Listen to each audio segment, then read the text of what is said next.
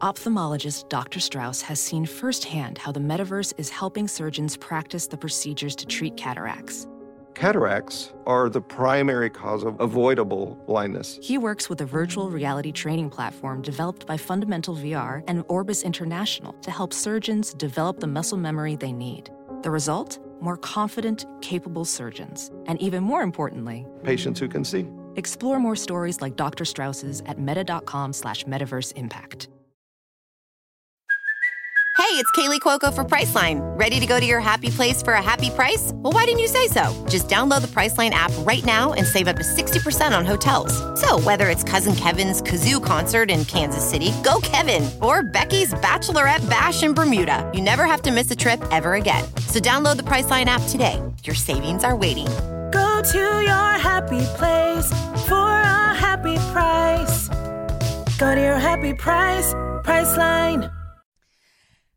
Hi. Grammys, we've missed you. This is Kim and Kat Stay Alive Maybe. We are a horror movie comedy podcast, and we do bring you the entirety of a movie step by step, spoilers and all, and play a game to stay alive. And we have one of those for you this week. Uh, but before that, we normally spend 20 or 30 minutes talking to you guys about our lives and what's going on with us. And uh, we don't think we're the voices that you should be listening to right now for that.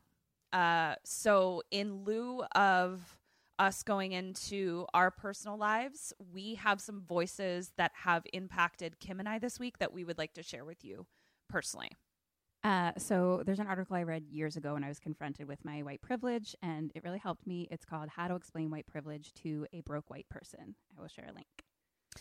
Uh, a documentary that is currently streaming on Netflix uh, is Ava DuVernay's 13th. It's a documentary that I've watched three times, and every single time I watch it, I learn something new. The Daily Show Instagram, there is an IGTV of Trevor Noah, um, also Kimberly Jones, and they both give perfect summations of what is th- what this is all about. And finally, uh, there is a video of John Oliver. Um, we know that he is a white voice, but he does an amazing job of uh, helping all of us to understand what is going on and specifically what defunding the police means. And then he does exactly what he should do, and he turns the mic over to a black woman at the end. Uh, so we will also share a link to that. So we know that people listen um, to our podcast to laugh, and um, we do have a, an episode that we recorded a couple weeks ago, and we do want to bring that to you, and we do um, hope that it is. It is what it is. It is. Uh, I hope it helps. Um, yeah. So hashtag defund the police, Black Lives Matter, fuck white supremacy. And before we do that, I want to share one quote from you, uh, uh, one quote to you um, from Sonia Gupta. Unlearning white supremacy isn't Instagrammable. It's deeply personal, existential, and difficult work. It often feels horrible. It will make you cry. You might become depressed. It can be very lonely and isolating. It will shatter your ego and your belief system. Do it anyway. Proud members of the Podbelly Network. What's your favorite scary movie? Oh, come on, you know I don't watch that shit. Why not? Too scared?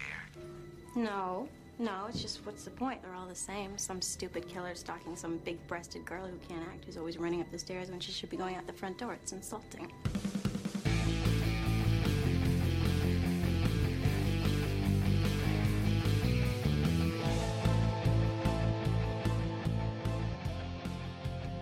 Do you want to hear about a movie that I did?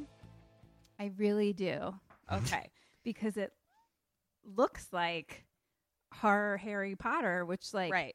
couldn't be more Ketrin. Like if I could put Ketrin into a bullseye, it would Yeah. be horror Harry Potter You're not holding wrong. a cat. You're not wrong.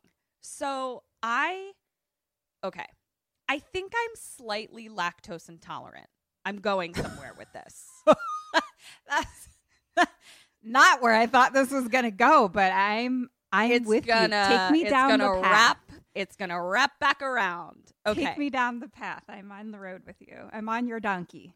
great. So there are times, a lot of times during quarantine, where I've said, I am going to eat this pint of ice cream in one sitting. Sure. afterwards, I'm going to feel like there is a brick made of gas inside of my very abdomen Right. that is ready to explode in pain and horror at any moment. I eat that pint of ice cream knowing full well that that's going to happen, but I still Right. eat that ice cream. Right. I Googled horror, comedy, uh, f- some other word. Because I was like, I need something light. I need something silly. I need, I need some, some, you know, horror ice cream.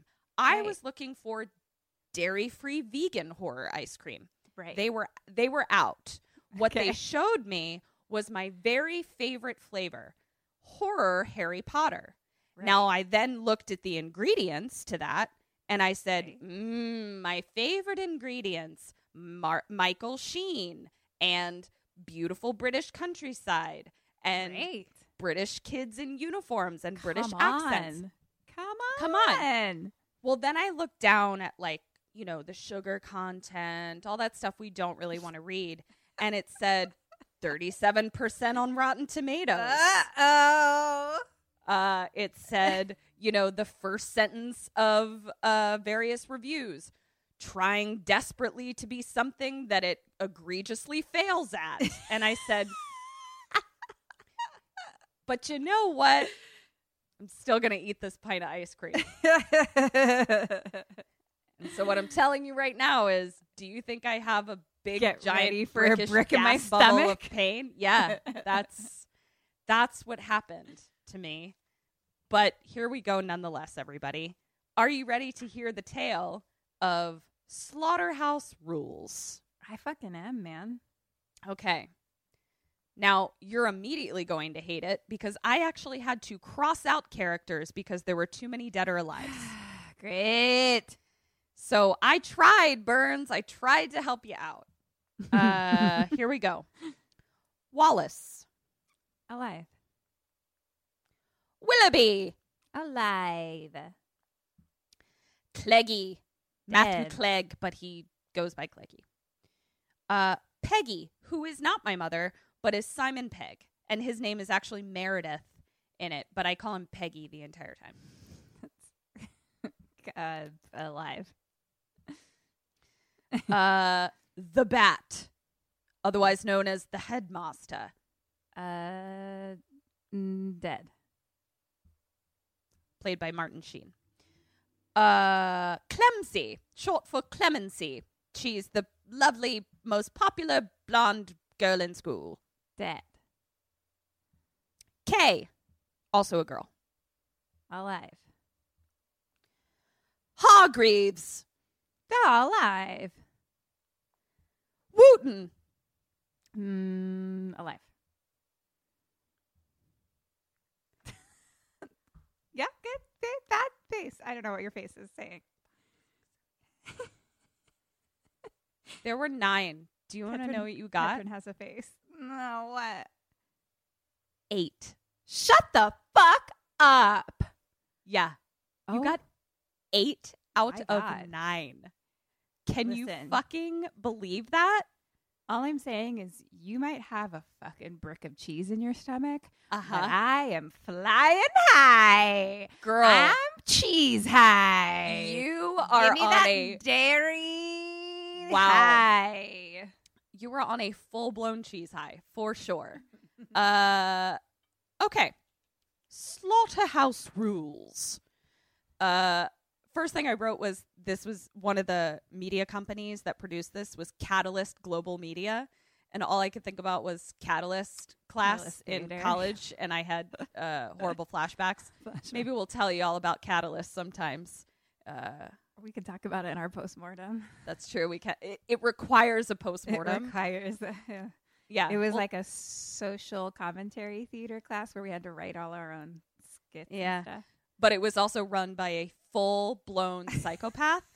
So we'll go ahead and uh we'll have we'll postmortem catalyst You can from you can Towson join our University you. Patreon for some of those uh, stories that broke people. Ooh, my, my, my. Here we go. Okay, so Catalyst Global Media presents Slaughterhouse Rulez. We hear British trumpets, and we see one of those video brochures for a lovely British boarding school called Slaughterhouse, established 1770. Hoity toity promo video for Slaughterhouse Academy. We then see that it kind of pans out, and it was a kid watching the video on a laptop and he's like why why are you showing this to me mom like he doesn't understand and she's like a spot just opened up. She's like i drove 6 hours there and 6 hours back to like talk to the headmaster personally. She's like it's a great school. She's like you need a change. She's like you're depressed. Like your friends suck. And like right at that moment one of his friends comes in and opens the fridge drinks all of the milk burps and then is like you're out of milk mrs Wallace! And she's like See, you got you got to get out of here bud. And um she's like you don't get up till midday. And uh to which i wrote what about real school? Like doesn't he have school just not at this prestigious british boarding academy? Like why is he sleeping till seems like there may be a failure in your parenting mom because this he also needs to go to real school. Um so he's super reluctant but like he's looking through the brochure and it's just the most gorgeous beautiful british countryside academy that i want to live in forever. Uh, it was everything i wanted it to be. It was that first couple bites of ice cream. I just feel concerned that it's called Slaughterhouse. Like, how is that? well there's actually because it it's in the town of slaughter. So like it actually is a town there. I believe there's a real town in england called slaughter upper Is slaughter. yeah well Are you we'll making postmortem that that as poss- possibly making that up. Yes for sure. Is that Uh, just your Ben and Jerry's ice cream flavor that you're deciding? it it might be and i just put pm next to it for postmortem because i do want to know. I just feel like sometimes england has again. like insane town names like really fucking weird town names but maybe i'm making it up. Who knows? So uh looking through the brochure we see a couple weird things so like first we see obviously he flips to a page where there's like a gorgeous blonde girl on it which like piques his boner course. you know, and he's like, maybe this place won't be so bad. Then he flips to the Mhm. next page, and there's like a student in like a military uniform, and he's like, they've got their own fucking army, and she's like, it's a cadet base, so I guess it's more like kind of like, kind of like the British ROTC in a way, where Sure. it's like, you know, it's not the military, but like they're doing military esque things and training. Right. Um, but like they're holding a gun, like they're holding a weapon. So it's, I don't know. I don't know how England does it. R- but but uh, I feel like ROTC does that. I well, that's what I don't guns. know. Like I only ever saw ROTC kids like in their wet, in their wet, in their gray sweatsuit, running around campus at 5 a.m. when I was coming home from a party at 5 a.m. So Oh, but I feel like in like their you know fancy pictures when they're in like uniform and stuff, they're usually like holding a uh, gun. like a rifle or something. okay, then I mean, maybe I that's might be making that up, but it feels that like that. We'll post more on that too. Great, we got it Yeah. already. We are in minute two, and these are all of the things we're postmorteming. so, um, so he's still super reluctant, gorgeous in every way, lots of money. You can tell all the kids there have lots of money, and his mom is like, you know, you've got to work hard like your dad. And he's like, Dad dropped out of school at 16. And she's like, Yeah, because he didn't have opportunities like this. But like, this is an opportunity that your father has worked really hard for you to have. And he's like, Mom, I love you to bits. And like, it sounds like he's about to say, but, but she just like stops him and she's like, Oh, great. You agreed. It's settled. Great. and then she like holds up a tie, like his uniform tie. and says, "Let's go get your dad and take a picture." So she's like, "Okay, you know, here's dad." She comes back in with an urn. Oh no. Yeah. So I'm not entirely sure what the situation was, but like he definitely is no longer with us. Uh she makes his stupid idiot friend take a picture of them. And then it's sort of like we see like the emblem of the school and it's like straight up Hogwarts. Like at this point I'm like, okay, this is not a coincidence. Like there's so many Hogwartian type of references. Yeah. Like even the tie is like Gryffindor colors. Like it's Yeah. yeah. So they were definitely going for something here. Like even their poster, like had like it just looked like Harry Potter. They they were they were going for something. No question. They were selling me some delicious chocolate with peanut butter swirls full dairy ice cream. they were. They really were. yeah. Uh so cut to first day of school. And I wrote straight up Hogwarts with prefects and everything. And we learned that Simon Pegg is a professor. His name is Meredith something or other, but I call him Peggy the whole time. And uh his mom is like walking him in, walking him, you know, into the coliseum of a school. And she's like, The worst is over.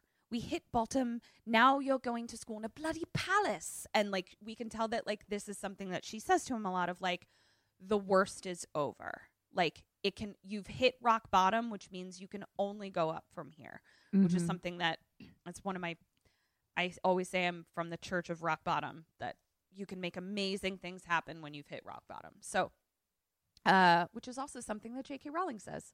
Hmm.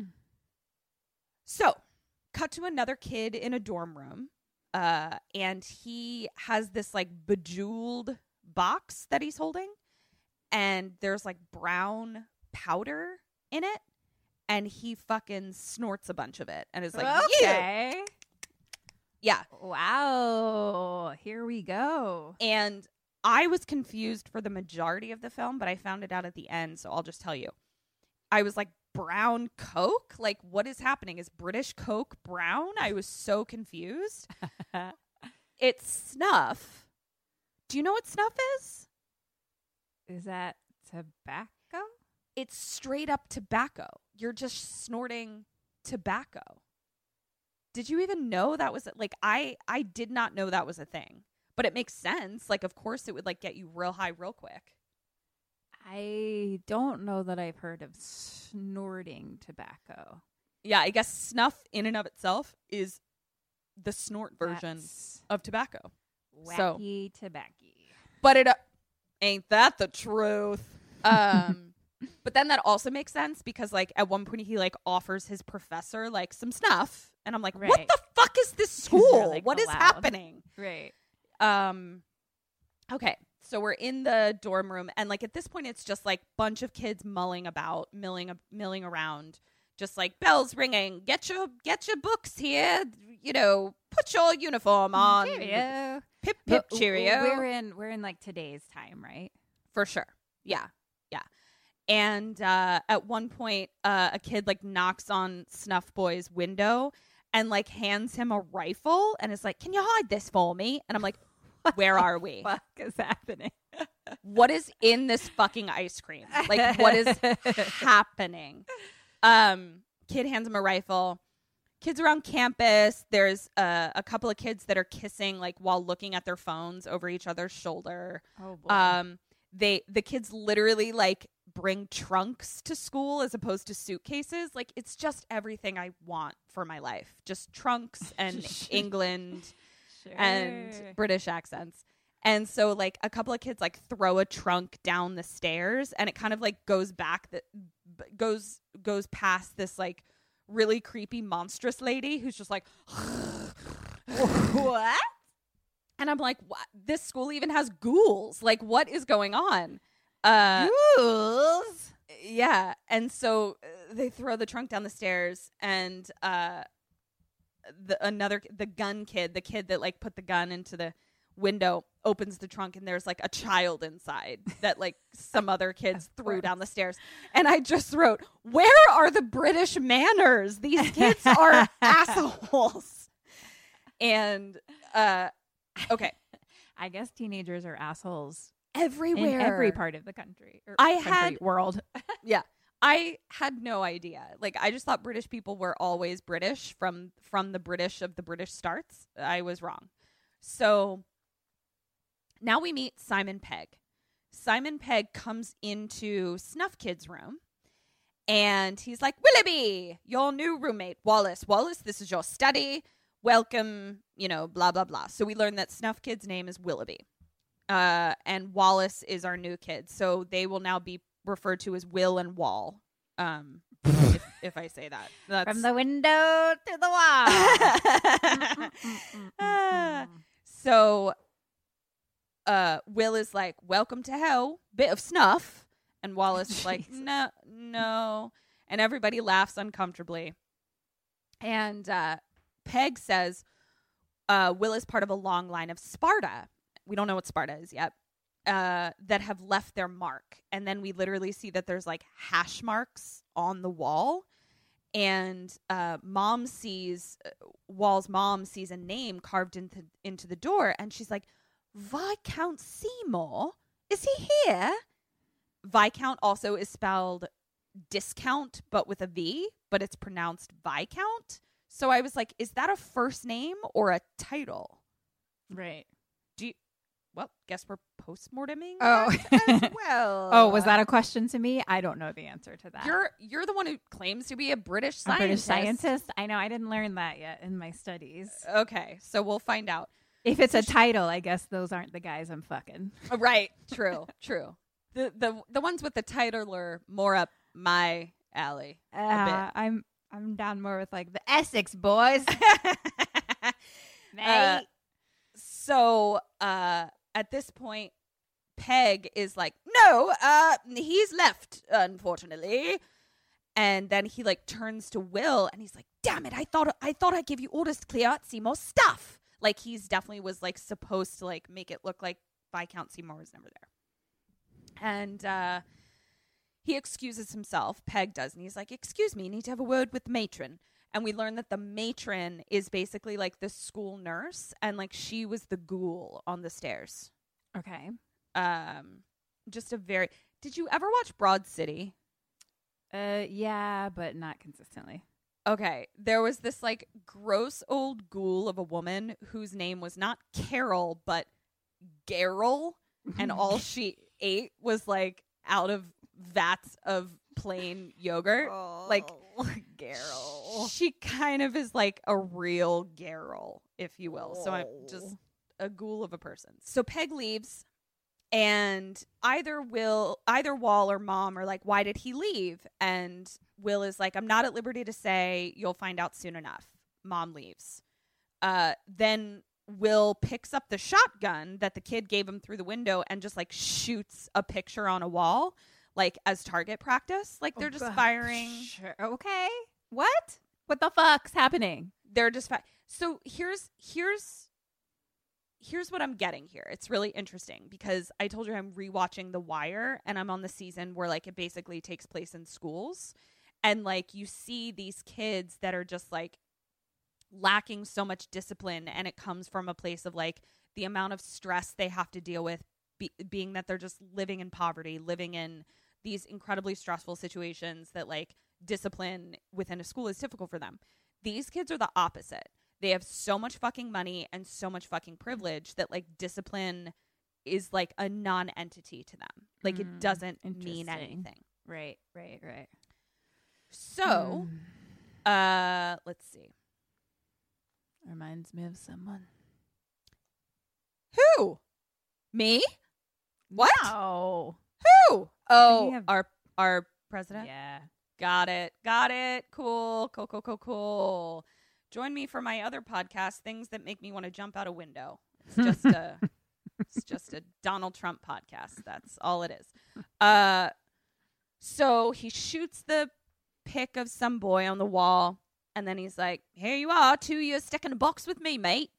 Um, so this new roommate is clearly like not into the grandeur of Slaughterhouse Academy.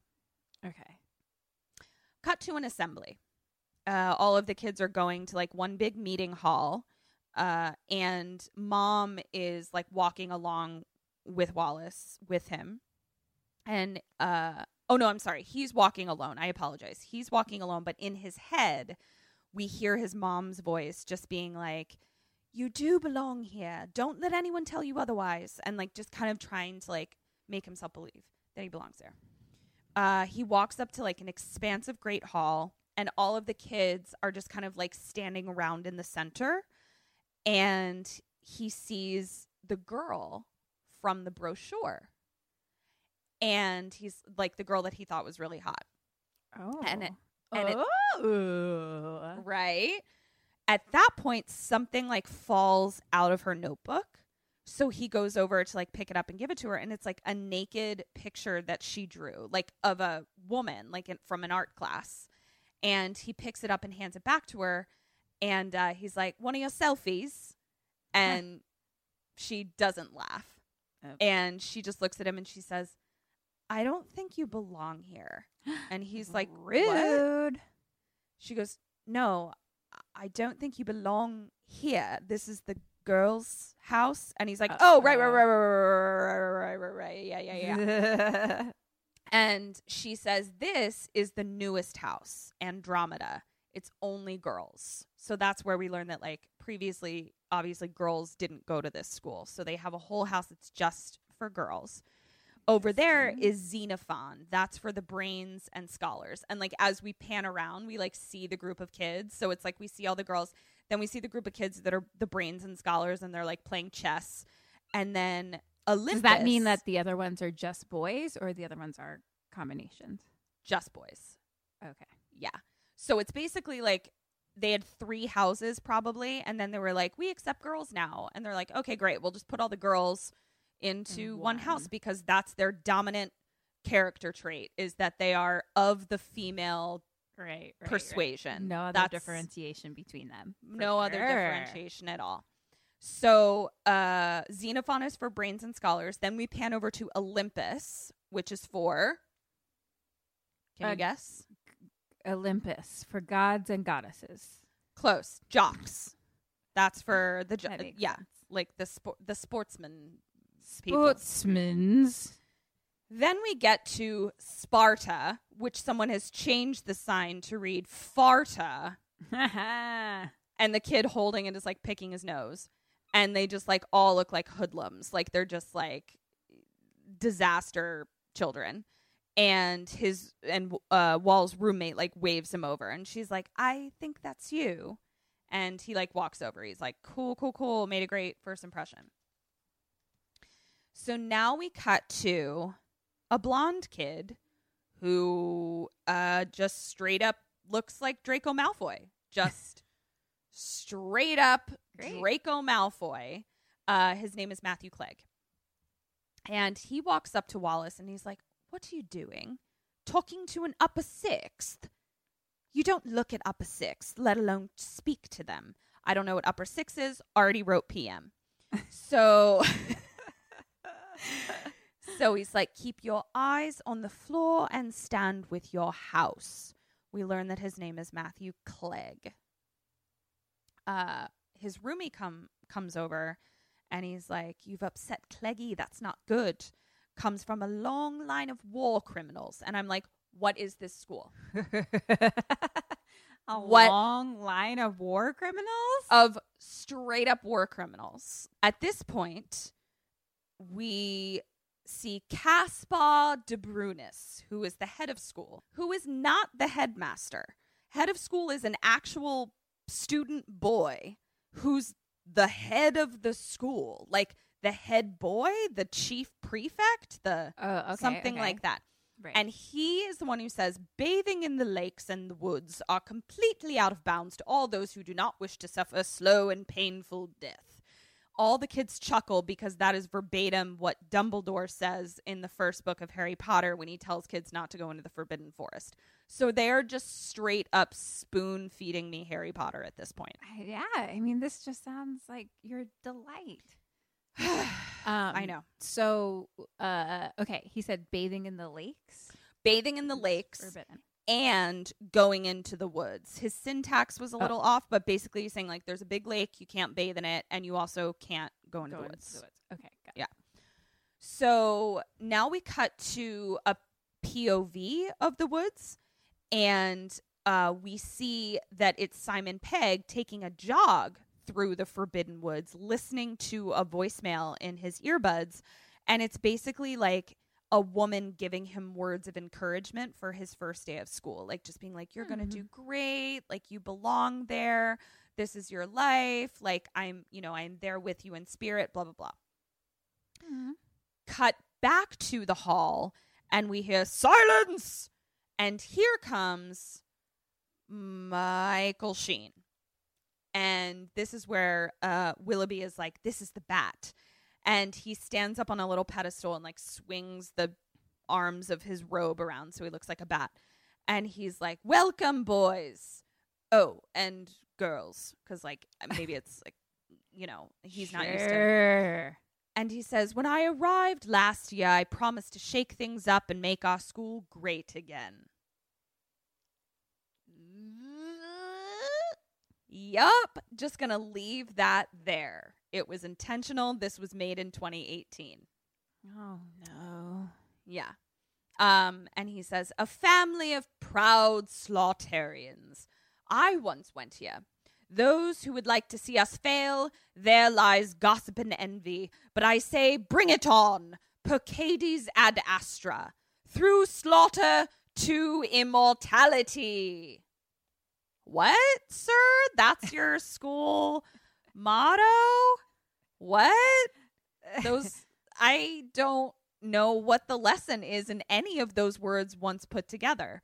So then they say, then he says, three cheers for the head. Hip hip, Hooray. hip hip, Hooray. hip hip. Hooray. You did it. Nice Thank work. you. Uh, okay. So now we cut back to Simon Pegg crying in the woods, listening to the encouraging voicemail over again. And he's just like, like he's super stressed. All of a sudden, we hear a full blown explosion. And he looks up, and over the trees, it appears to be this giant structure, this giant scaffolding tower, this, you know, some sort of industrial like thing in the middle of the woods that's like exuding green smoke. What? Yeah, and he's like, "What the fuck?" So now we cut back to the the hall where they're all congregating, and a whole bunch of British hippies bust into the hall, and they're like, "Warning of t- just be just be with me, just strap in, I just, okay." I'm just having a hard time putting British hippies Oh, yeah. in my They- brain. They look exactly the same as American hippies, but with British accents. British accents. Wow. Yeah. Wow. Yeah. Wow. Wow. This is exciting. Yeah. So uh they, bust, in, in to the And they're- hall. to the hall. Yeah, Okay. and they're yelling about toxic gas and calling it a frack attack. And Yeah, uh-huh. they're like, "Tell us what's really going on in the woods, Headmaster." And they're like passing out flyers saying that fracking is happening. And the head hippie gets in a prefect's face to be like, "Yo, this is bad." Uh and is like, I don't have to take any of your bullshit. At this point, Cleggy slash Draco Malfoy stops him and breaks his hand Fuck right there Jesus fucking Christ. and like ushers him out of the hall and being like, How dare you assault a prefect? And I just wrote, I guess assault is cool. Like the fucking headmaster is standing right there as like one of his head boys just like cracks all the bones in a protester's hand. I mean, I guess they were tre- I guess they were trespassing, so they're like it was self-defense or some shit like that. I don't know. It was all a very dicey situation. Sounds like it. So this is where Michael Sheen, the bat, says, Our enemies, as you can see, are on the doorstep. So it's him being like, It's us against them. so No. I, I'm already starting to oh, feel a few starting to feel a few cramps, a few ice cream cramps. Got a little bit of a fart. Oh, yep, yeah. yep, got a little bit of a fart going. So we uh cut back to the woods with Simon Pegg and a bunch of ominous like s- ominous scientists like come out of the area of the woods where the tower was and they're like smoking and they've got like red gloves on like red plastic gloves and Simon Pegg is like I just didn't know it was going to be so close and the scientists are like the woods are off bounds. And he's like i knew there would be fracking. I just didn't know it would be so big. And they tell peggy to like run off. Like they're like get out of here. So cut back to the great hall and we hear straight up torture screaming from the other room. Jesus. And as this is happening, Michael Sheen is like, energy production is contentious, but fracking is the future. And thanks to the abundance of shale underneath us, we can finally build our dry ski slope and our prefect spa. What the fuck? Yeah. we'll get a little rumbly in my tumbly. Um, so now Draco comes back in, Cleggy comes back in, and he's just got a bit of blood on him, just wiping his hands off a bit. Uh, and and I wrote, he's not not hot.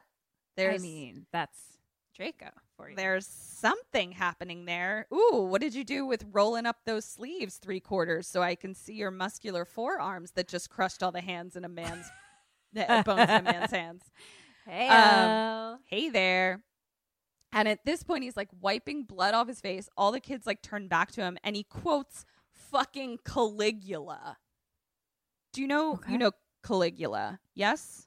I vaguely.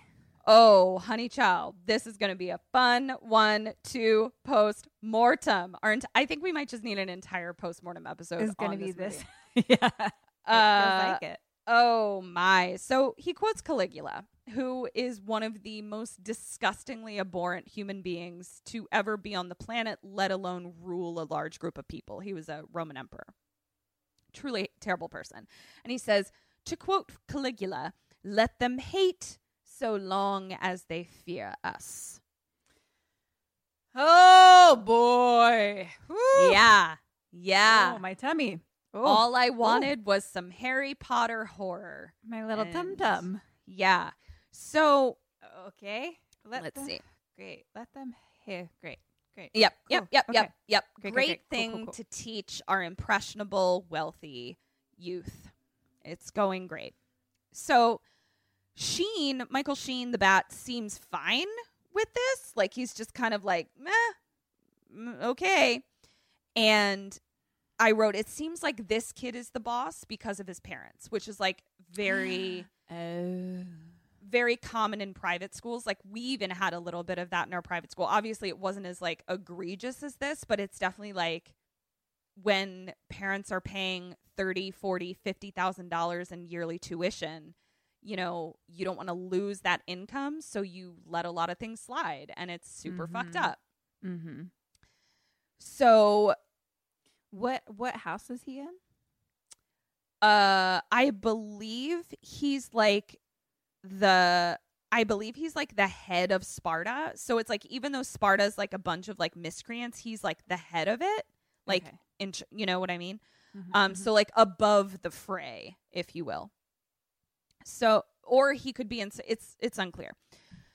But he's the head of the school or he's he's up there. And um so now we cut to Oh, this is where we see Will look at Cleggy like really angrily, and we get a flashback to when he shot the shotgun in his room, and we realize the picture he was shooting was Cleggy's face. oh, so He that was using- his old roommate. Not his old roommate, it but it's someone that like because his old roommate was Viscount Seymour. Uh, but the Cleggy's picture is up there, and he uses Oh, his picture for it for target, target. practice. Yeah. Okay. So Got it. Okay. cut to a breaking up of the assembly and kids are like running back to their dorm rooms and we see that they're running past a bathroom that has a noose made out of a tie hanging from the ceiling and on the wall written in red it says lest we forget What is happening? Uh, yeah what just, the fuck are you talking about, Ketrin? I just wanted some fucking ice cream. Why are you punching me in my bloated gut right I now? don't know. All right. But there are also here's what's weird. Like these are the themes that are coming up, but then like there's also musical cues and ways that certain things are shot that tell me I'm supposed to be laughing. Right, right, right, right, right. And and I don't understand I, I I don't understand the cues. I I don't see any I don't understand what you're trying to tell me to do. So we cut to a breaking up of oh, we already did that. Cut to a lion statue, like just, you know, stone oh, lion statue. Ominous music. Peggy is now walking up the stairs at the front of the school, like the big giant like up to the entrance of the school staircase. And he walks past the bat who's coming the opposite direction. And the bat is like, Didn't you get my notes about no go areas? Being like, I just heard you were in the woods. What the fuck? And Peggy is like, Oh, yeah, I'm sorry about that. Like, you know, my prefects have all been instructed and all that. Like, I, you know, I just didn't realize. So sorry. And the bat is like, Wouldn't want them slipping off to the old haunts for ciggies and tongue sandwiches. And I was like, Ciggies and what? I'll take a ciggy and tongue sandwich. Siggy and Tongue, but like for a while, like you got that I'm way in. quicker than I did. I was going tongue sandwiches. Do they eat a lot of tongue sandwiches? No. They mean they mean makey outy. They That's what they mean. do. Okay, that took me mean. took me way too long. It's been it's you know it's it's been a minute since I've had a a a, a secret tongue sandwich. I guess. Sure. Uh, I all right. mean, me too, to be honest. yeah, right. We're, we're all we're all craving a little tongue sandwich to go with our ice cream. Tell me about it. I oof. so, uh, and he's like, "But how are you? You seem distraught taking Audrey to the airport." And uh, Peggy is like, "Yes, yes, she was a loss. Uh, you know, for the school because he's British. Nobody can like talk about their real feelings." Sure. And um, the bat is like, You had an office romance. These things can't last. Only one still going strong is me and Mr. Chips here. And we look down and we see that Mr. Chips is his dog. And he's like, Isn't that right, Chippy? And then they like bark at each other. it was actually really cute. And I was just like, I love you so much, Michael Sheen. Like, I just.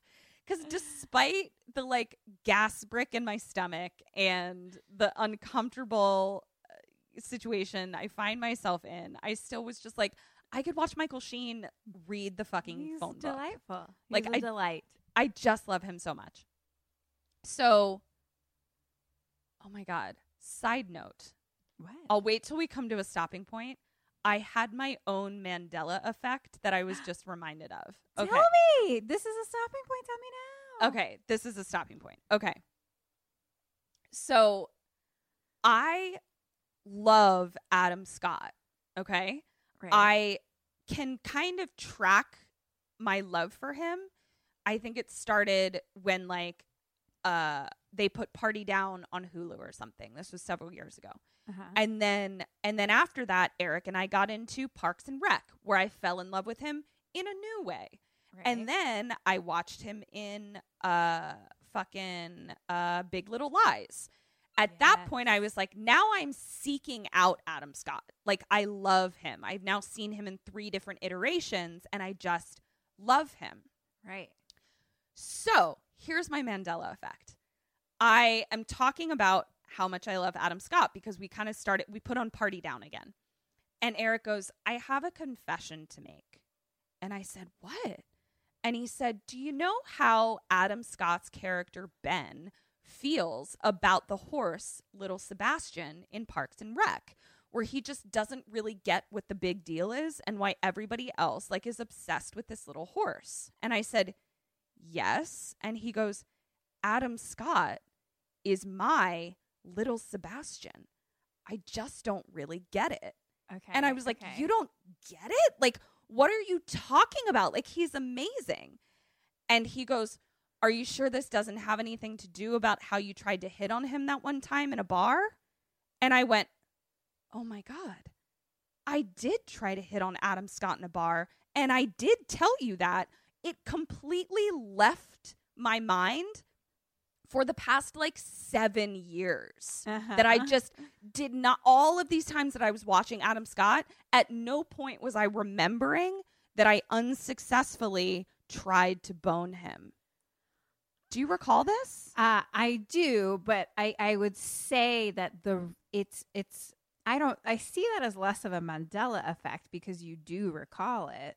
Um, and also the reason for you not recalling it would be due to extreme intoxication and not um, a different dimension. is- is Right. my reaction, my immediate reaction to this. Though I do feel that Um, I have drunk myself into different dimensions before. Sure. I mean, sure. But I feel like hasn't? Mandela effect would be meaning like you don't remember that at all or something. Like in Eric's reality, it happened, but in your reality, it didn't. But you do remember it, right? that's true. It was just that it like It left. It, yeah. it le- it left my mind completely one hundred percent. yeah. I, and I then- would say that's a little more due to uh, being a drunk. Cool, cool, cool, cool, cool. Which is, yep, that sounds about right. Thanks for helping me suss that out. Honestly, No problem. I'm That here really for you, girl. yeah, that really if helped. I can figure out. All right, back back to the Something ice cream. else happened that last that night though. I only remember trying to get Adam Scott to come home with me and failing so miserably that it's funny to even me. Something else happened that night, and I It was it was definitely at the Cha Cha Lounge. It was the Cha Cha Lounge. I mean, it was a thousand years ago, One thousand. but like that wasn't even only the the thing that night. But I can't remember. We'll That we it Intoxicated. once. we'll postmortem what happened at Cha Cha Lounge that one night many years ago. We're gonna search our our brain databases underneath the cobwebs of alcohol. Ooh, Ah. boop, boop, real syrupy in here. Oh my boop, God. boop, boop, boop, boop. I can't fucking wait. I'll Um, put I'll put Sleep Kim on it. See what she see what she recalls. please do. I'd really like to know more about that night uh, that I that I attended and was at. Uh, so Adam Scott, not in this movie. Uh, Not in this movie. Moving on. not this movie at all. Why did that even come up? Why did because I love Michael Sheen in a similar way. I Oh, think fair, that's what it is. fair, fair, that I love Michael Okay. Sheen in a similar way. So in my head, Eric had said, "I don't get what it is about Michael Sheen." He didn't. He said, "I don't get what it is about Adam Scott." And then, okay, you guys were there. You heard where it went from yeah, there. you're just you're just explaining what had just happened that they all heard. Yep, there we go. Okay, back to my bowl of poisonous ice cream. Okay, so now we cut to a camera soaring over the lake and the beautiful grounds. And uh, then we cut to the gross fracking station. So it's definitely like di- a dichotomous uh, scene of peace and then total destruction of Mother Earth. Got it. So we go into the fracking station, into the like fracking office place, and the two frack holes are like some sort of underground cave system. And they're like, no wonder a sinkhole appeared. So clearly there's like a sinkhole uh-huh. that appeared somewhere. And he's like, we hit the mother lode. And he's like, then we see so so they're like really excited. Like they're like, because of the underground cave system and the sinkhole, that leads me to believe scientifically that there's lots of fossil fuels to be fracked. I don't know. I don't know fracking science. Great. So, but at this point, they then have one of those radar things. You know where the thing like goes around in a circle like Mhm, this, mhm. and then like I if do. something's It's like there, bloop, yes, exactly. Yeah. So it's going around in that circle. And when they come to here, there's like these red dots that keep appearing, like right here. Okay. And so one of them sees this and says, There's something down there. Uh oh. Kim, question Oh, number one What do they do and what do you do? Um. So they're like basically getting ready to pump whatever the fuck they pump. But then they Right. see the these little like unexplained th- heat sources. Am down I there. able to like go down there as a person? I don't Uh, how this. you have works. you have equipment you could go down there as a person but like you have all things at your All things. disposal I'm gonna send my little Mars rover down there and uh fucking video camera robot what's happening. okay and what do they do Um hmm. I'm gonna say they either do the same or they're just like, fuck it, let's do it anyway. Uh but I don't know them quite yet. So um maybe they do the same hand in hand.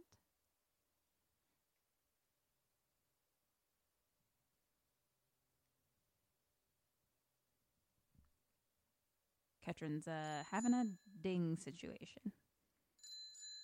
There you go that was a single bicycle bell for you Thank you.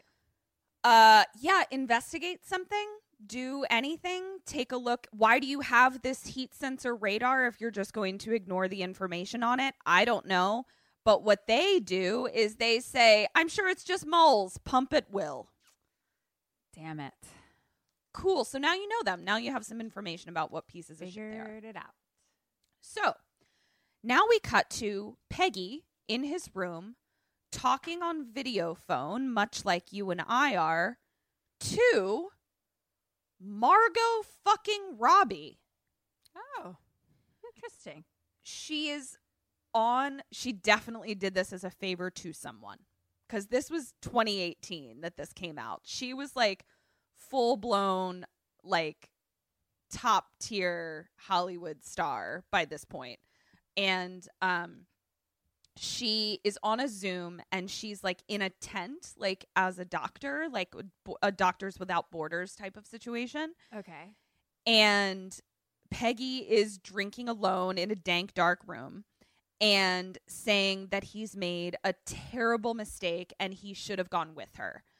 And Margot Robbie is like, her name is Audrey, by the way. This is where we learn that, that her, this is Audrey. Is she British? Australian. Oh. And she but she like is Australian. Margot Robbie is. So she's just using her Australian accent. Okay. Um and she's like Sparta is your life and she's like especially after what happened last year. And um all at this point a hot doctor comes into frame and like whispers something in her and I'm talking like real fine. Like real cute. Get in my belly. Yeah. Belly? Kim?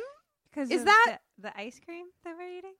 Oh, that's the ice cream. I see. I thought you just had been doing sex wrong forever. and I was like, what have you been doing? That's Clear- not what we do. Nope. Nope, nope, That- nope. Not what our little button here is for. yeah, that's what your belly button's for. It's Get for in just my belly. to get gross. Uh okay.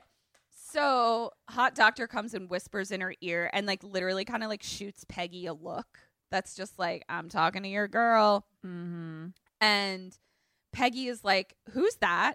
And she's like, "Oh, it's Dr. Francois." And she's like, "And he uh he wants me, I mean, he needs me to go assist him. So I have to go." And I wrote Mm-hmm. with his dick. Yes.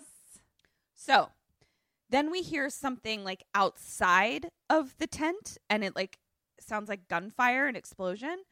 And she's like, I, I have to go. It's it's rebel fighters. And like the line goes dead. Like it goes staticky, internet connection out. And Peggy is like beside himself, totally distraught, and like hits the bottle like real hard. Uh with with his mouth. Not like hits the bottle like a boxing, like he hits the bottle to drink it and put it into his belly. His belly. Got Where- it. where dicks go. dicks go. Yeah. Dicks, and ice cream, licks. and liquor. Dicks and licks. Uh so my our- favorite things. Dicks Dicks and and licks. and ice cream. In my belly. and ice cream. so uh at this point we cut to a line of boys standing outside a nurse's office and we hear one of them say why did miss audrey leave and it's the ghoul woman who's like and she's like pulling things out of boys ears like i'm like why why is there a pandemic of wax buildup at this school? I don't understand what's happening. But like all the boys are like, I don't want her to pull things out of my ear. And uh she was the nur- oh, and that's where we learned. So Miss Audrey was the nurse at the school. Oh wow! And then she That's a left. Changeover. Yeah, they went from Margot Robbie to Ghoul Woman. Uh, I wrote, "There's a creature-ish woman pulling things out of boys' ears." okay. Yeah. So now we cut to Wallace and Will in their dorm room. And there's other boys too, like just hanging out together. And they're talking about how they thought fracking was bad. And they're like, Didn't you hear about those six earthquakes in Oklahoma? And I'm like, Yup. Yeah. Yeah. Yeah. Yeah. Yeah. Yeah. Yeah. Yeah. So then a, another prefect boy comes in and yells at all of them. t- You know, he's like, lights out in 10 minutes. There is something that I feel like I would like about that, like the structure of like lights out, where it's just like, good night, figure out how to be asleep kind of thing. Just figure it out. yeah. I don't like it'd be- know. be good. So uh he like gives shit to Will, like just being like, fuck you. And he's like he's like, Why weren't you at rugby? And Willoughby is like, I never touch the balls is my motto. and uh, he's like, plus I have a note. And the prefect is like, Where did you get that? Suck off the doctor? And he's like, just a hand job. And I was like, Oh, gives hand jobs for I money. Had one this week. Yeah, you did. Uh so at this point the prefect like also confiscates an electrical device from one of the other boys being like no electronics in the dorm. And I made a point to write this because I was like surely this will come into play somewhere. Spoiler alert, it doesn't. Great. So uh someone then yells for them to come down to the hall. So they're all like getting ready to go to bed and then we hear like meeting in the hall, meeting in the hall. And so like everyone gathers around and it's all of House Sparta and Peggy is holding up the tie noose that he saw. And he's fucking furious and he's like trying to get someone to come forward to admit to it and he's talking about how disrespectful it is and blah blah blah and like this is not, you know, who we are and everything. And he vows to get to the bottom of it and he leaves. And uh Draco Cleghorn is like, "Oh dear. Hope this doesn't cast an awful light over House Sparta." And that's where I was like, maybe he's not House Sparta, maybe he's like a different house because it seemed like he was like kind of jazzed that like this would add to the bad reputation of House Sparta. So that's why I was unclear about what house he was in. Okay. So uh, then the other prefect is like, back to your beds, lights in three minutes. So Wa Wallace at this point asks Will, he's like, what was that all about? Like, and uh, we learn that Viscount Seymour, Will's old roommate, Uh-huh. hung himself with a tie in the bathroom last year. Yeah. I saw Whew. that coming. Yeah. So cut to all the lights going out throughout the whole school. We're like on the outside of the school and we just see lights going out. Lights out, boys! Lights out! Lights out, you bungholes! Lights out! And all the lights are going out. Did they say bungholes? No, but uh, I did. Interesting. Yeah. I've never heard you use the word bunghole in my entire life. I think that's because I've never used it before. but with God, a, a British accent on top of it was yeah, very special. God damn it if it didn't come so fucking naturally to me just then. Uh, okay. So now we cut to night night time. Wallace is laying awake and he's thinking about his mom telling him that his dad worked so hard for him to have this opportunity and to be there, and that this was his dream for you to be here. Cut to Peggy calling Wallace's name in class. So we've morphed from like his sort of semi dream state to Peggy's voice going, Wallace, Wallace. And we mm-hmm. now see that he's in a classroom and he's trying to snap him out of it. Right. And Peggy then says that Mr. Prigg can't teach Latin anymore because he died here alone over the holiday. and I God. I like I'm feeling very ga- like please Too pass much. please pass the gas X. I'm this so dairy bloated. I'm so bloated. So Oh um my goodness gracious. and this is where and this is where like okay simon pegg is fucking hilarious and like he does his best but like the reason this is so hard to swallow is because it's either really fucking depressing or it's funny. But like it's not the funny isn't delivered in a way. So uh-huh. it ends up just being simon pegg like being super fucking professional and amazing but it's still just not landing. And i think that's why i have gas. Okay. do you see what i'm saying? Okay. Yeah. I want someone to just like drop into this podcast like right then where I'm like giving a really astute description of why the comedy and script of this movie doesn't work and then I end with and that's why I have gas. I mean, they'd understand us right away. Yeah, it's true. Um so we then see that like this information of Mr. Prigg dying alone on campus over the holiday like affects him in a sort of like fuck that's going to be me kind of way. Uh and he says he doesn't he isn't much for Latin, but he'll do his best. And he says tempus fugit, am I right? And all the like makes a joke and none of the kids think it's funny. Also, what is tempus fugit? I also wrote postmortem. God damn it. I know. Uh, and at that point, he like starts looking at the book and he's like, I don't understand any of this. And we realize he was holding it upside down. Eh. And uh, at this point, uh, smart kid is like, by the power of witches. And he's like, what? Hmm? he's like, page 118. Would you like me to start reading there by the power of witches? And he's like, oh, yes, yes, yes, of, of course. Bartlett, read on, young chap. Uh, at that moment, and he reads, at that moment, as I recall, the earth yawned open by the power of witches. Now we cut to another scene where there is a kid dinging a bell for like a quiz that he's giving his friend to be like, you have to pass the house test. And so he's like, quick, name three famous Slaughtarians. And the kid says, Marquis de Sade, Jack the Ripper, Piers Morgan. Jesus Christ. But then, but then he's like, "Don't piss about, Wooten." He's like, "Sorry, Hargreaves." Like he was joking, being like, Okay. "These are the worst people I could possibly think of. They're probably alumni of my. yeah." And I love that Marquis de Sade, Jack the Ripper, and Piers, Piers Morgan, Morgan. are the three. w- And I was like, "Sound logic." That's Fair. yeah. Also, Kim played uh, opposite the Marquis de Sade in a amazing college production.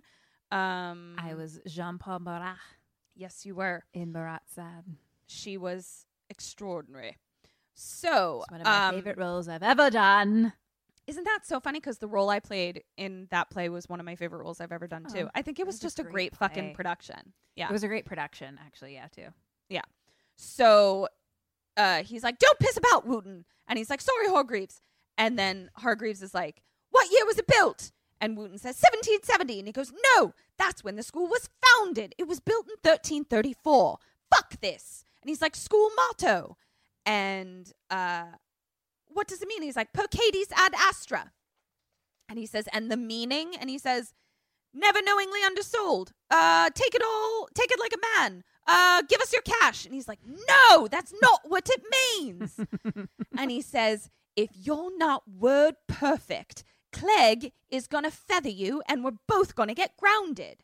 So it's clear that like Cleggy is like, makes them take this like dumb historical thi- thing about the school just as an opportunity to feather to tar and feather students. What? Where are there adults in this scenario? um, I want to know what it means, though. Do we get? Do we find out? Uh, we do. It. We get to it. We're cu- so we're cutting back and forth between this little quiz happening and Latin class. So now we're back at Latin class, and uh, the boy is still reading. and says, "I caught a glimpse of hell deep below, and of Cerberus waiting to make a meal of me." And at this point, Cleggy or Peggy tries to make a joke, and he's like, "Makes life hell for the postman." And all the kids like don't laugh, and he's like, "God damn it!" Like they just don't get him. So now we cut back to the boys quizzing each other, and Hargreaves like slams a book on the table and he's like, It's all here in the school myth. And I was like, Oh, perfect. Exposition dump. I needed this. So um we get a uh, the myth is a wandering knight returned from the crusades in 1334 and with the help of his faithful dog uh he slays a mythical beast that had been terrorizing the town of upper slaughter. In return he was gifted this land and the title of first earl of slaughter hence the motto through slaughter to immortality so basically like he's immortalized now because he Okay. became the earl whatever Okay. uh, so now we cut back to Latin class, and we see above Peggy is a portrait of someone who looks like an earl with a little doggy at his feet, and the doggy looks like Chippy, Mr. Chips. So I was like, is the bat immortal and the dog is still around? I Immortal too. What is what am I watching? Ow, my stomach hurts. So, um Wallace is like daydreaming out the window and those bulbous helicopters fly by, like the ones that are like not like lithe little helicopters, but they're like kind of a plane body and they've got like a helicopter spinny on the front and a helicopter spinny on the back. And they're just like kind of they're choppers, but like they're bulbous looking. They're like military choppers. Do you know what I'm saying? Okay. I think. Yeah. So they like fly over the school. And Will is like looking out the window as he sees these fly by. And uh, Will leans over and he's like preparing for evacuation, hopefully. And then Wallace looks down to the ground and he sees Will was just being an asshole. Like he was just being like, maybe they're coming to like evacuate all of us because I hate this place. Uh, and then he looks down and he sees the girl from the beginning, from the brochure, and the girl that um, he talked to in the hall. And she's like outside, like with these guys playing tennis. And he like waves at her. And she sees him and just like looks at him and walks away. And I was like, bitch, this kid is fine. Like, why are you like super fucking hot? Oh, Like, okay. Crazy hot like where i was just like what are you not seeing ma'am like what is happening so um we learned that her name is clemsy lawrence and uh she's what they These call names, man. I know. Okay. I know. And so she's what they call a goddess, and she's not worth it. But they don't use goddess as like, oh my God, she's a goddess. They use it as like, she's a goddess. She's out of your league. Like, eh, like goddess is an actual thing. Um, and at this point, uh, they're outside in like the hallway now. Like they've left the classroom and outside in the hallway. And at this point, uh, Wallace gets a rugby ball straight to the face Jeez. and t- the two jocks that had been standing with Clemsy outside, they're like, "Oh, so sorry. You've got to watch where you're looking, chap." Uh oh. Right. So, cut back to dorm room. Will is giving Wall- Wallace the like pecking order. Like he's like Clemsy Lawrence is at the top. All the way down at the bottom is someone like Wooten. And he points him uh he like points out the door when he says Wooten and Wallace like looks outside and it's the little redhead kid Wooten that like couldn't answer the questions right and he's literally like handcuffed to the sink and gagged like Aw. it and he's just like like hi. And uh, Wi- uh, Will continues to explain that she's like completely out of reach until you get to upper sixth, where there are orgies. Whoa, upper six. Listen, listen. I love a good orgy. I'm into it. Here's the thing if I'm eating ice cream that's already making me feel ill, and you offer me a platter of delicious sushi, like I'm not prepared. Like that's not where I am right now. That's not the headspace I'm in. What the fuck are you talking about? That there are Greco Roman orgies happening in this high school? I don't understand. But here we are along for the ride. Um, let's just keep spooning it out. So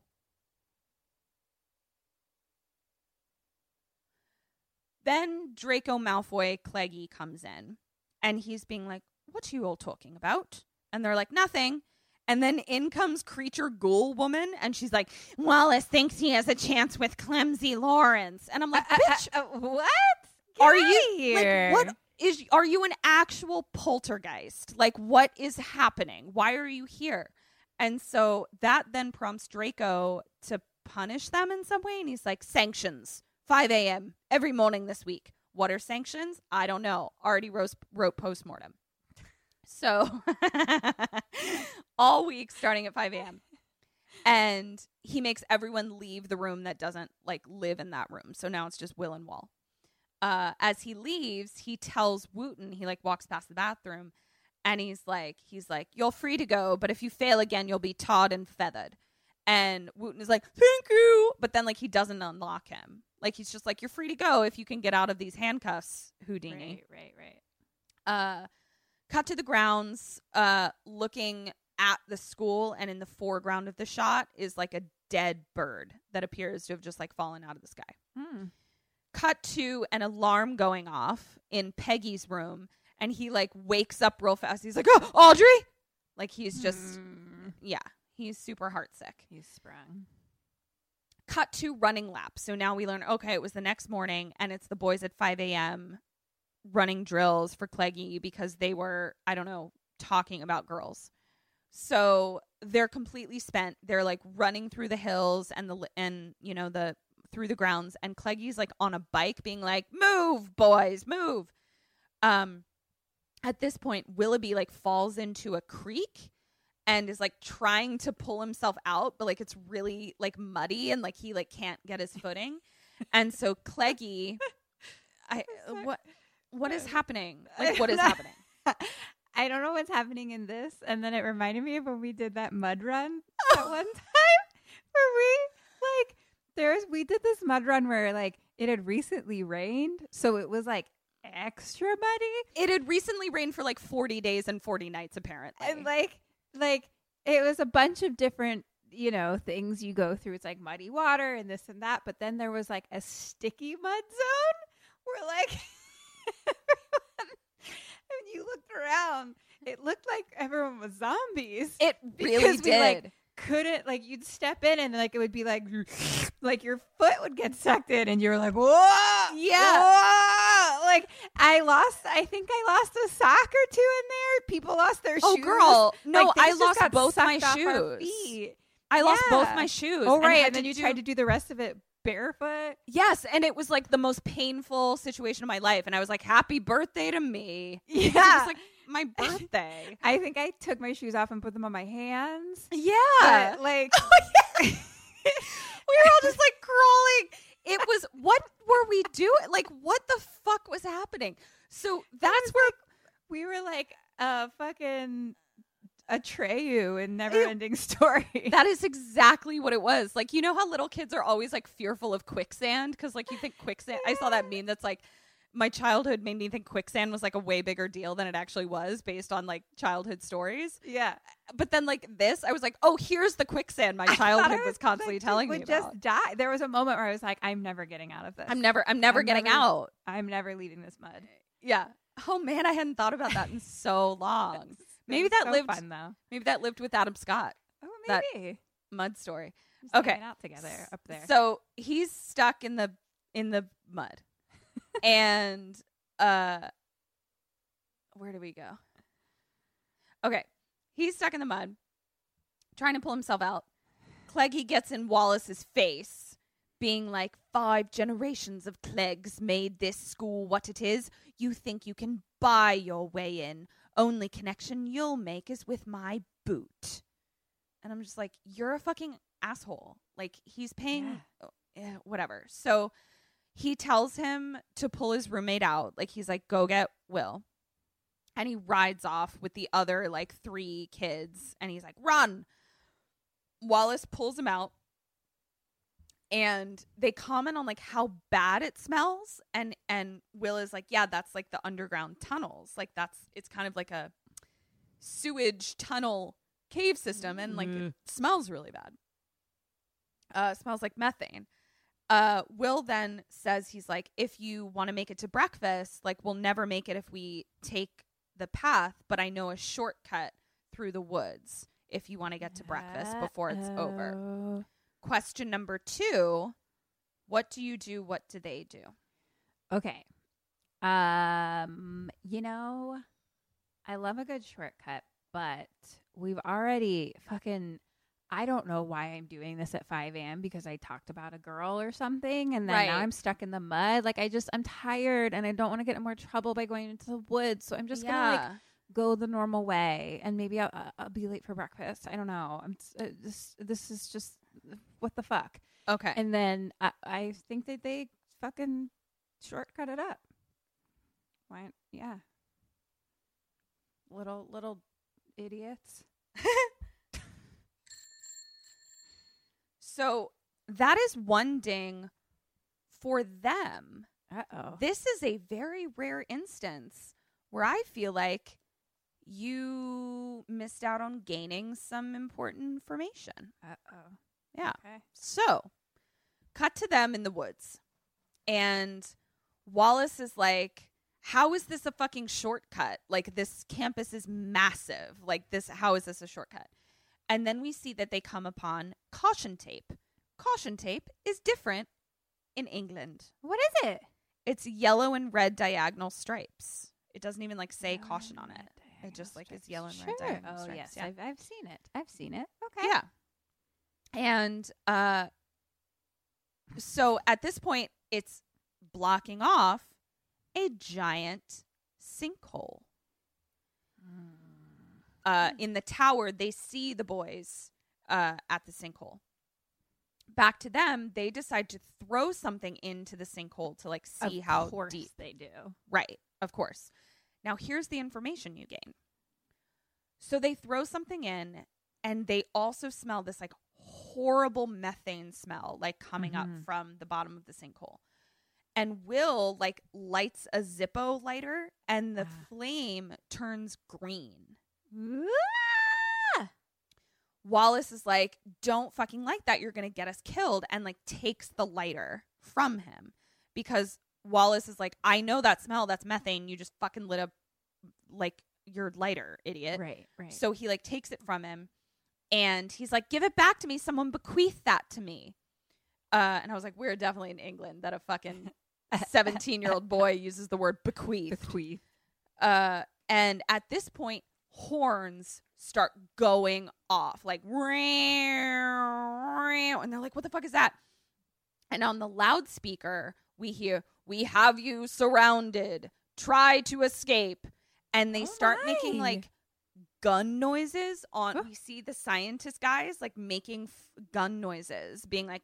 But like better sounds, like one that sounded like a gun. Over. See what I'm saying? yeah. if you can imagine. over over like the speaker. yes, over the speaker. So they think they're like being shot at. What the fuck? What am I watching? So they I- then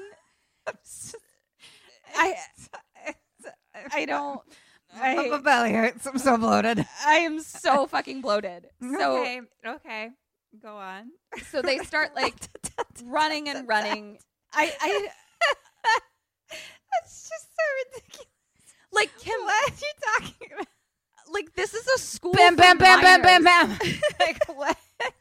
I I don't know, but they were eh, like But good, You're, good. Sure, you're, sure, sure. you're on a school campus. like, what is happening? So it's I, it's just so okay. So they run and run and run, and they come upon a camp of vagabonds. It's all the hippies that busted in to be like fracking is bad. right. And we see that someone in one of those like V for Vendetta masks, the Guy Fawkes mask, Yeah, yeah, yeah. like comes up to them and is like, "Want to buy some drugs?" what? Am, where am I? What am I watching? you got and he takes snuff? yeah, he takes his mask off, and it's Nick Frost from uh, Simon Pegg's co-star in Shaun of the Dead. Oh, okay, okay, okay. Mhm. Yeah. and um uh we also see that like one of the guys in the camp is the guy that Cleggy beat up and like he's his like arm is broken and his hand is broken he's like in a neck brace Mm, and Wall and Will are like no sorry we were just wondering what they're up to up there like referring to the tower and Nick Frost turns around. He's like, wondering what they're up to. Like, he's just like, I'm a clown in the woods. uh-huh. and all the vagabonds laugh and laugh and laugh. At no point does anyone refer to them as vagabonds, but that is the word that I cling to in this, and I can't tell you why. They're just like a bunch of camp hippies, protesters. Uh, and so then we get uh, an exposition dump uh, about about what fracking is and who these guys are. And so Nick Frost is like, they're unleashing L, and he he makes like a super sexualized metaphor about like what fracking is, that it's like raping Mother Earth, which I'm like, you're not wrong, but also what movie am I watching? Whoa. Um, and so that's where he tells us he's like the bat and the head of Terrafrack are school chums from back in the day. They assume that they're uh that they're all wealthy assholes like the rest of the students. So it's just like uh, Terrafrack and the headmaster are, like in it together to bring more money to the school because there's fossil fuels underneath the shale Got Ow, it. my stomach. Okay. So he's like, it's not just some mundane chasm that they've opened. It's not just a sinkhole. It's a portal that leads straight down to hell. Now, who wants to buy some drugs? And I'm like, me, I guess. For sure. Uh, me. Me. Hello. Me. I'll Like, take some. I'll take some mushrooms. It's Sir? fine. Me. Yeah. Fucking shove them down my throat, please. Yeah. Put them in nose. my belly In my with all the belly. dicks. so cut to ominous my dicks. where you keep your dicks. So they cut to an ominous, like dark school, and we have a shot of the portrait uh of the earl with his little doggy again but then we hear like a growling noise and a creature eye and then it goes away. And wallace like wakes up real fast. Like it was a dream of like seeing the portrait and a growling creature. Cut to him up in a like awake at night and he's like hanging out on a staircase like can't sleep. And he's like secretly looking at his phone. And he's like looking up news articles about like the fracking protests that are happening at his school.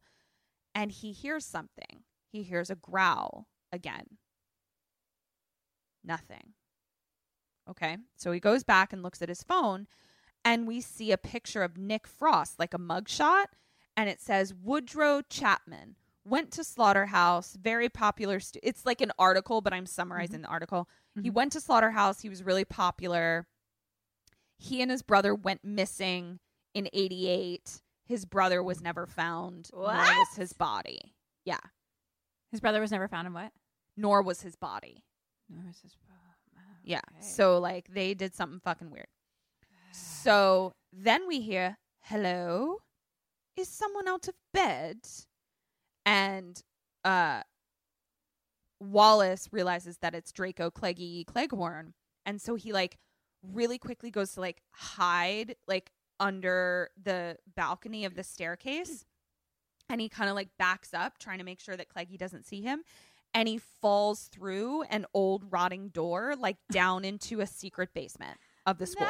No. And there's like rats everywhere, and he like shine. Did you hear that? The train whistle? It was the train whistle. I guess it's it's time for the train to arrive at at its next stop, which is apparently my bedroom. Like, what is happening? At something in three quarters. What is it? Nine uh, platform Nine- nine, and three nine and three quarters. quarters. But I'm like, I've literally never heard Never that sound that my before. entire life. I mean, What live happening? near a train? I do not live near a train. I, But I heard it too. That wasn't just in your brain. no, that's and I have noise canceling headphones on right now. Like how I okay. What is happening? Where am I? Uh so at this point he, I I I'm need, so bloated. Go on. I know. I uh, Where's need my drugs and I my dicks? Okay. Give them to me. Give them to me. Kim, please control yourself. All right. So he He's falls in the new basement. He falls down into a secret basement, and conveniently enough, he's fallen into the basement directly in front of a memorial grave that says Teddy Chapman, lost, 88. Oh, we were just talking about that. We were literally just talking about it. And then he just happened to fall down into the basement, and there is a memorial gravesite for Teddy Chapman. Question number three What do you do, and what does he do? I'm gonna go to bed. Can I get out of here? Yes, you may and can.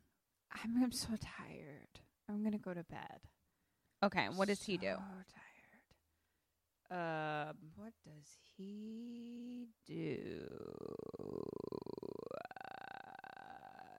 does he uh, go to bed? Uh, we'll go to bed together. we go to bed together. No all I have. dingalings for you. Oh, great. Cool, cool, cool, cool, cool. S- So this is an interesting situation that we have not oft found ourselves in, where getting a little up in the business of whatever ghoul or villain is trying to ruin your life is actually going to help you because it appears that the adults in this situation are not interested in taking care of you and are mm, only interested in lying to you and your safety is none of their concern. But I so don't wanna. I hear you, and neither does uh Wallaby. No, Wallace. It's Will. It's Willoughby and Wallace, but I just said Wallaby. Uh, he does neither of those things. What he does is he calls his mom from a phone booth, and he's like, "I fucking hate it here," Hmm. which is why I would have accepted either get out of the school or investigate further to make a more educated choice. Um, at this point, we cut to. Um, okay, so he's in the in the phone booth.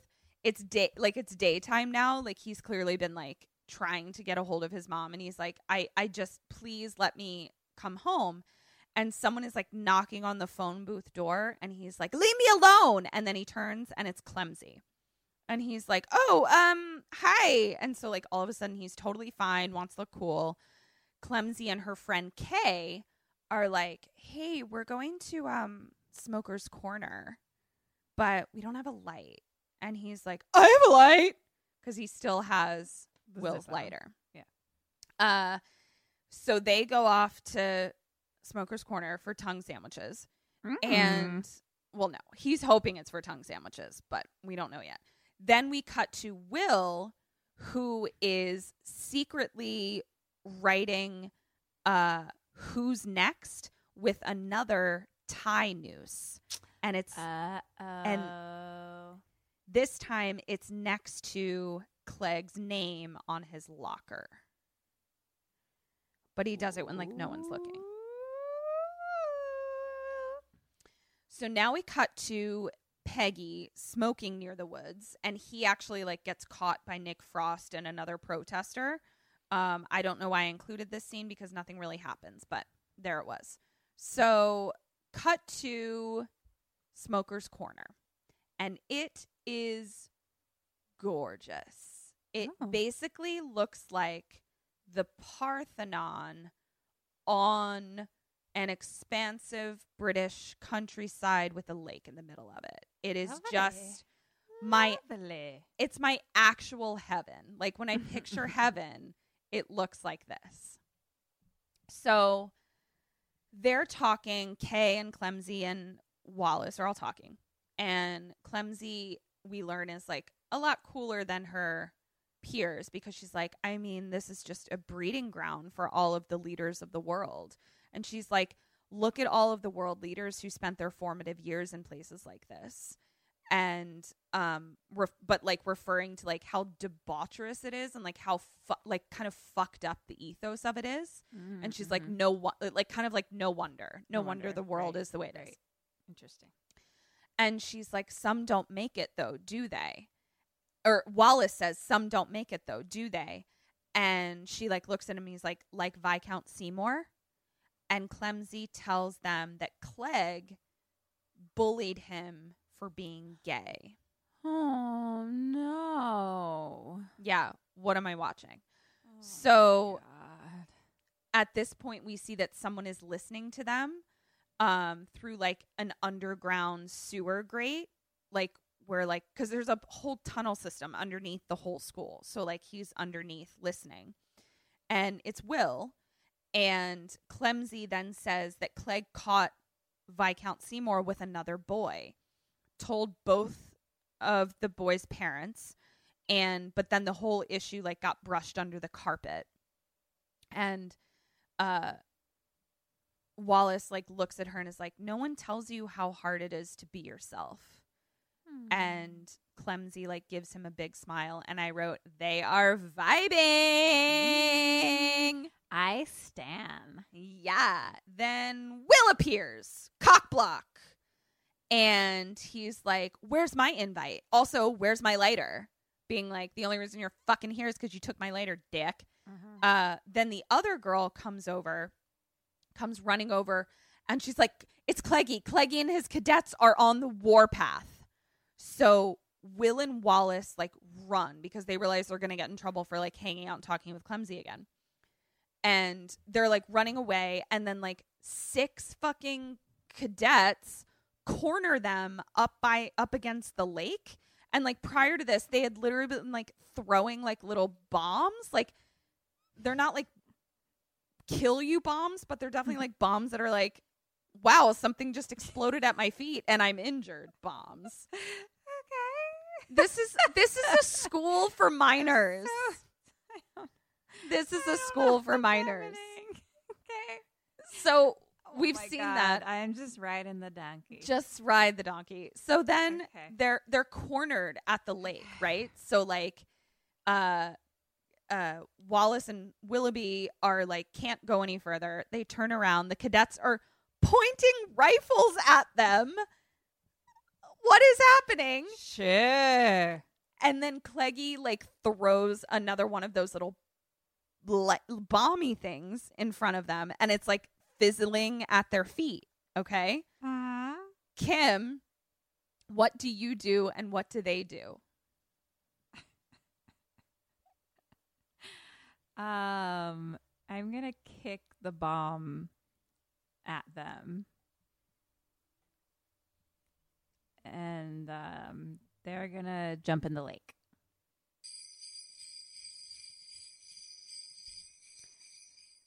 Okay. That is one dingaling for you. So I accepted kick it at them as kick it away, but not into the lake because what they do is they kick it into the lake, lake into the lake, into the lake. Uh, It does in fact give them some information, but they are only not dead by the skin of their teeth and movie magic because they kick it into the lake and the entire lake turns into a lake of fire and explodes. Jesus. Yeah. Blows all the kids back. what am I watching? so, uh It's just it's too much. what is this happening? So, at this point, okay. Peggy's like in his little space and he hears it and so do the fracking guys like they hear this giant explosion and the red phone in the fracking office land starts like ringing off the hook. But the fracking guys like don't pick it up because they're like oh it's just the ed master fussing about methane leak. And i'm like yeah. Yeah. The methane leak turned the lake into a bomb. Explosive. like Oh, yeah he's calling about the methane leak. Correct. So cut to peggy in bat's office and the bat's on the phone and wallace and willoughby are also in the office and the bat is like downplaying the explosion to what i would guess is like parents probably and downplaying the gas leak and peggy is like it was a lake of fire. And Michael Sheen is like, it's, I'm sure it's fine. And he's like, the methane leaking out of the ground, Terrafrax says it's all normal. And at this point, I wrote, I wrote, boy servant comes in with another champagne hamper. Boy servant. boy servant comes in with another champagne hamper. It is a student who is also apparently a servant. And when you are brought baskets of champagne, they're called hampers. So that's what happened. And I would love a hamper champagne of hamper champ champ champ champ a champ hamp right A now. That's- champ I would really hamp. love a champ hamp right now. may I please have a champ hamp? If anyone would like to donate a champ hamp Please pour it in my belly. with my dicks and my gas bubbles. so, um, he's so the bat is like still trying to downplay and he's like we have old leaky ancient tunnels no big deal like basically like the sewer system and the tunnels and the caves there's methane i what can you do Yep. uh, so Peggy is like, this is concerning. And he's like, all the more reason. And then he's like, more the more reason I can't have boys smoking. Like turns it back into like kids can't be at the smoking corner. Right, right, right. So at this point, Peggy gets a call from Audrey on his phone and like leaves the room really fast. And I'm like, dude, you're too thirsty. Like you've got to chill. You're too there for her. Um so the bat is then like, You're too darn young and handsome to be polluting your bodies. So I'm going to tell your parents that you can't go home this weekend. So apparently it was going to be like, you know, Hogsmeade weekend where they could go home. But like now their punishment is that they can't because they were I- at that's a- Smoker's Corner. I don't. I mean, you can't. I don't. That's like you. uh, th- They should be able to see their family. There has to be like another kind of punishment. Agreed. I, I mean, the pedagogy of British boarding schools is suspect based on the research I've done, which is this movie. right. Which clearly seems to be on top of its game. Exactly. So at so then the bat is like Clegg will look out will look out for you this weekend while you're not at home, of course. So now we cut to the fracking office and the circle dealy is showing us those red bad things, but more of them. Uh oh. Cut to Clemsy talking to another kid named Smudge. And they're like talking by a beautiful lake. Every just picture everything is the most picturesque, beautiful British countryside palace, castle, school you've ever seen. Okay. And she's like, he's saying to her, he's like, you can't be seen talking to Wallace. It could really affect my chances of being anointed by the head boy. Wait, who is saying this? This other kid named Smudge, who's talking to Clemsy, who Okay, was the one who threw the rugby. He threw the rugby ball into he's telling face. her she can't talk to Wallace because it will ruin his, his chances of being anointed by the head boy. Okay. Okay. This I've- is I've taken that in. Thank you. This is word for word. Okay. So, uh he says it'll affect my chances of becoming a god. What? I don't know. Let me have I another mean, spoon of ice cream, please. that Olympus House, right? Yeah. Question number five What do you say and what does Clem say? I don't understand these people at all. Um, Welcome to my brain. I'm gonna fucking tell this guy to fuck off. No, I will be like, um, I'm gonna be like, he's gonna. I think that we both, um, agree for him. Agree, sure. I mean, I'm going to do what the fuck I want, but right now I'm just going to be like, yeah, okay. that was one dingaling. Okay. So what you said were that was actually really smart. We were like, okay, I won't talk to him anymore. But like you're you're just ending the conversation. You don't actually mean it. You're like, I'm gonna do what I want. Clemsy is like, honestly, like that whole thing like isn't really my scene. So like I'm not really interested in whatever the politics of it are. And she's like, but it doesn't mean that I don't love you. At this point, poor little Wooten walks by them covered in feathers oh no. because medieval punishments are totally acceptable in this school. Cut to Will and Wall walking around. Clemsy's friend Kay comes up and tells Wall, um, she's like, Oh, it's a shame you're staying here this weekend. But Clemsy is too. Wink. Uh oh. Hey. Sandwiches. And Wall is like, yes. And Will is like, you don't have a chance. At that point, Wallace like loses it. And he's like, fuck you. And he's like, you're not a good friend. Like, you are constantly putting me down. You haven't told me anything about what happened to Viscount Seymour. And I sleep in his fucking bed. You weren't the one who told me that he hung himself. And he's like, you know what, just go and like do snuff, you fucking weirdo, and like walks off. Like, so just gets like really annoyed at Will. Wallace then sees Clem holding hands with Smudge. Mm-hmm. And he's like, oh, fuck. Like, he was right. Like, she has a boyfriend. Um, we then hear uh, as he walks by, Wooten is now in the phone booth and he's like begging his mom to come home. And his mom, like, says she doesn't have time. Like, he's like, I promise I won't bother you and stepfather. Please, can I come home? Oh, my heart. Yeah. Broken. Uh, and his mom's like, no. So now we cut to Wallace by a pool table, just feeling sad. We see old creepy ghoul lady watching him.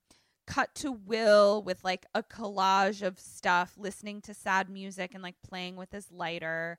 And then we cut to like Wallace having flashbacks of like all this stuff that he puts together of like realizing like oh the boy that he was caught making out with was uh what that Viscount was caught making out with was my roommate Will and Viscount killed himself because he was bullied which means Will was probably also bullied and he's really unhappy and I shouldn't have been that much of an asshole to him. Like this is the flashbacks that we're seeing of him putting things together.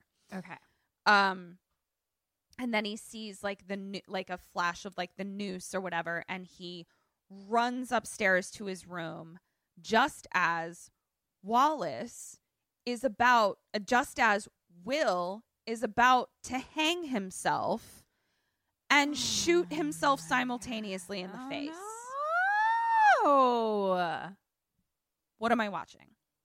So he like quickly gets him down in like the nick of time and he's like, You shouldn't have done that. And like he kind of like Wallace kind of tries to make a joke about it and he's like, Were you just gonna leave me a snuff box? Because he sees that there's like a note on top of his snuff box that says like to Wallace or whatever. And they like kind of laugh and Wallace is like, You've got years of snuff and tobacco and Will finally says he's like, he was all I had here.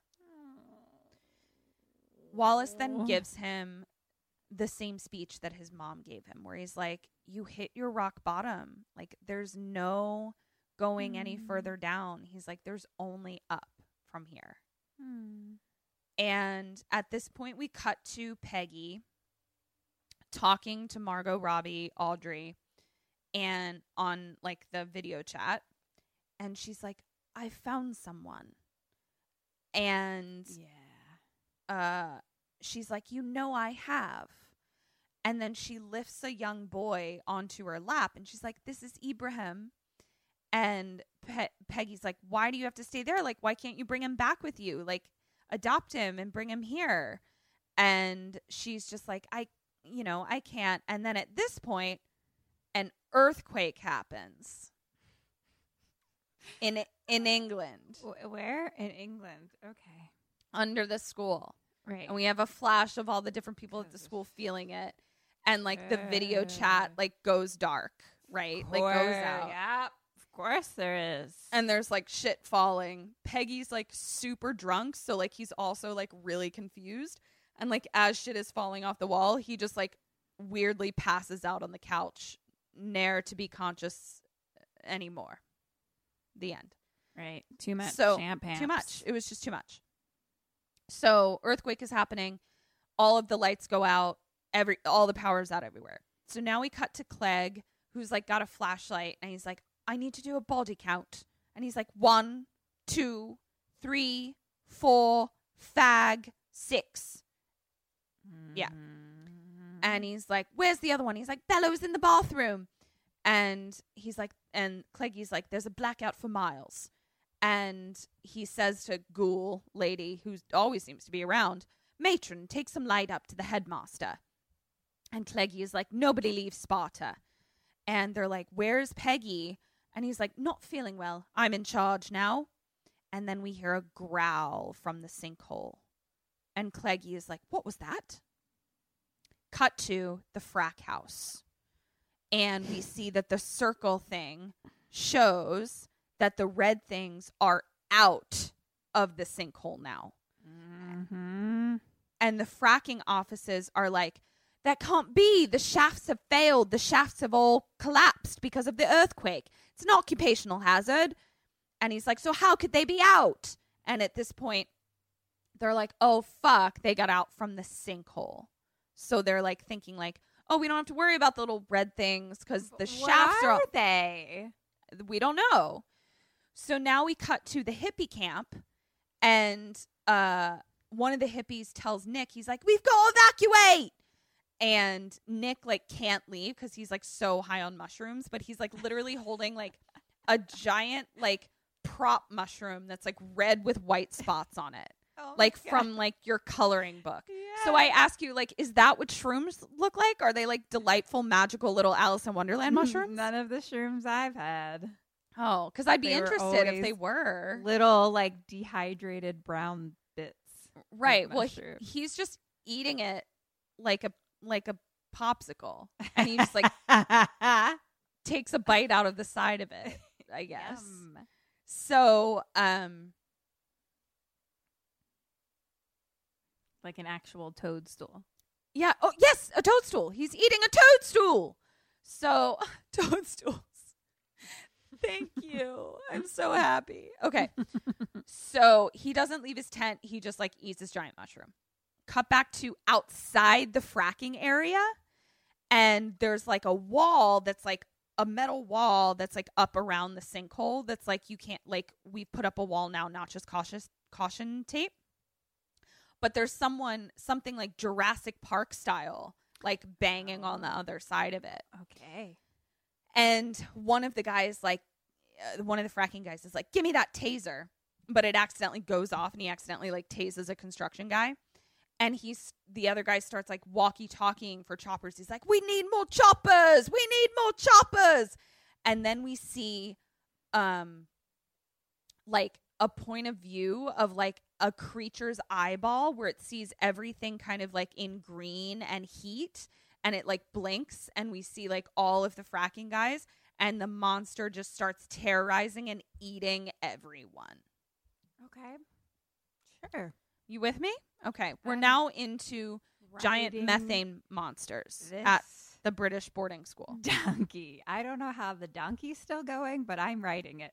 He's very old. Um, he is very tired. I got, Uh, I got my he's- champ amps with me, Yep. and I'm riding my donkey. he's- yep.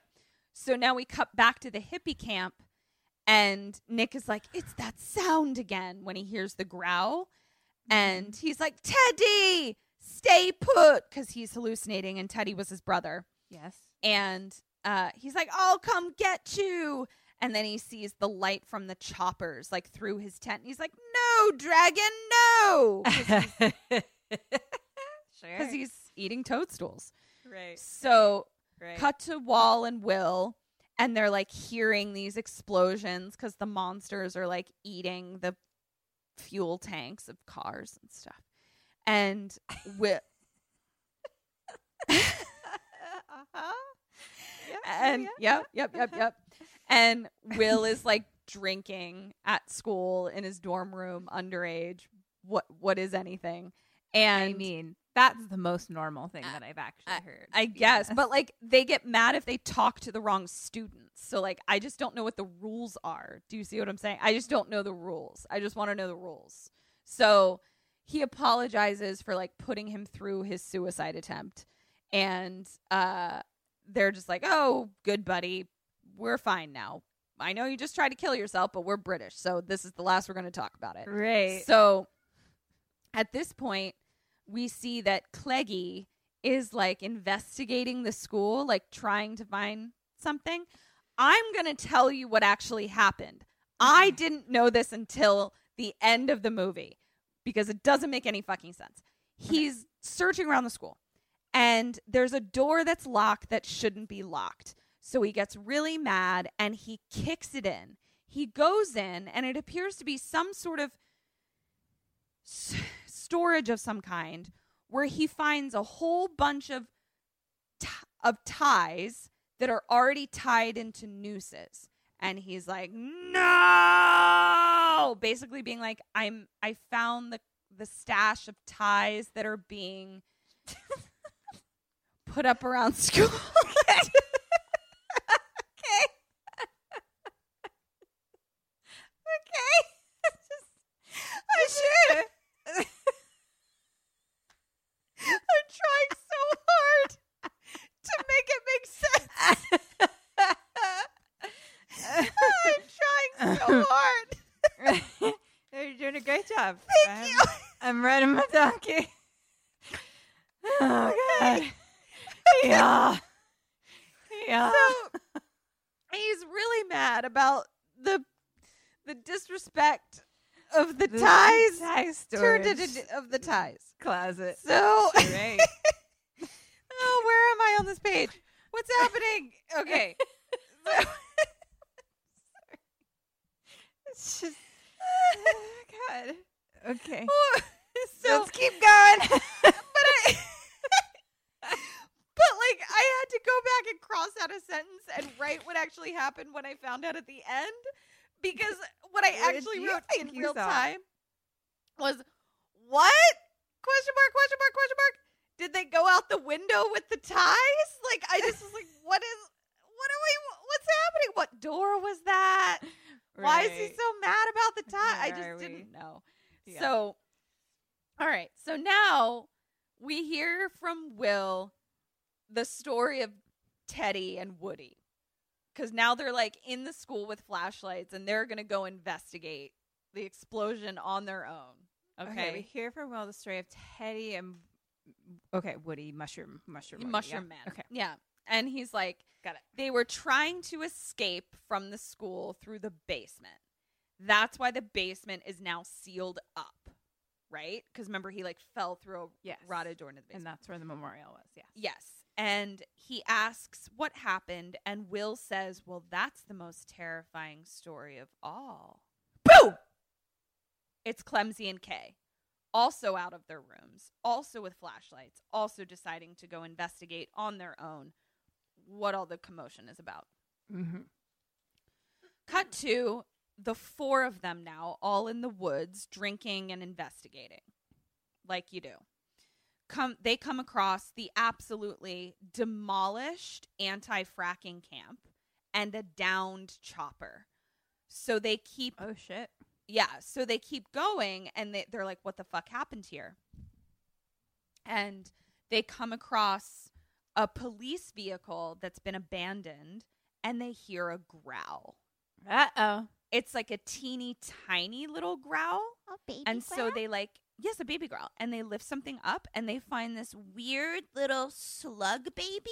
Oh. With teeth. Oh. And it's like kind of cute. And so Clemsy says, Oh, come here, sweetie. Come here. It jumps on her face. Whoa. And she's like, Get it off of me, get it off of me. And she runs and she's like, It's like on the back of her now.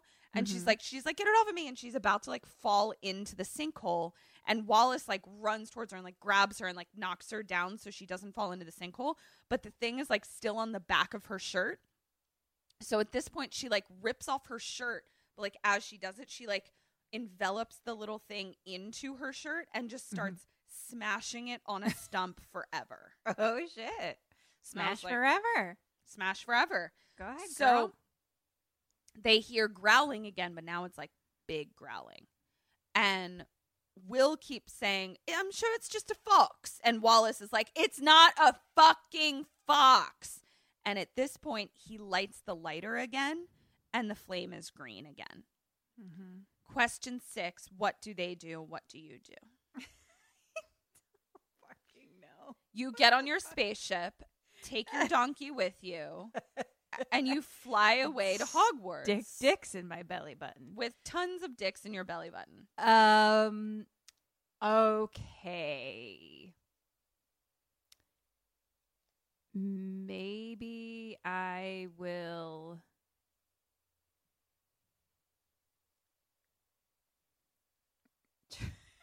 I do. um I'm gonna I don't fucking know. Um Kim, I've seen it and I don't fucking know. I'm gonna.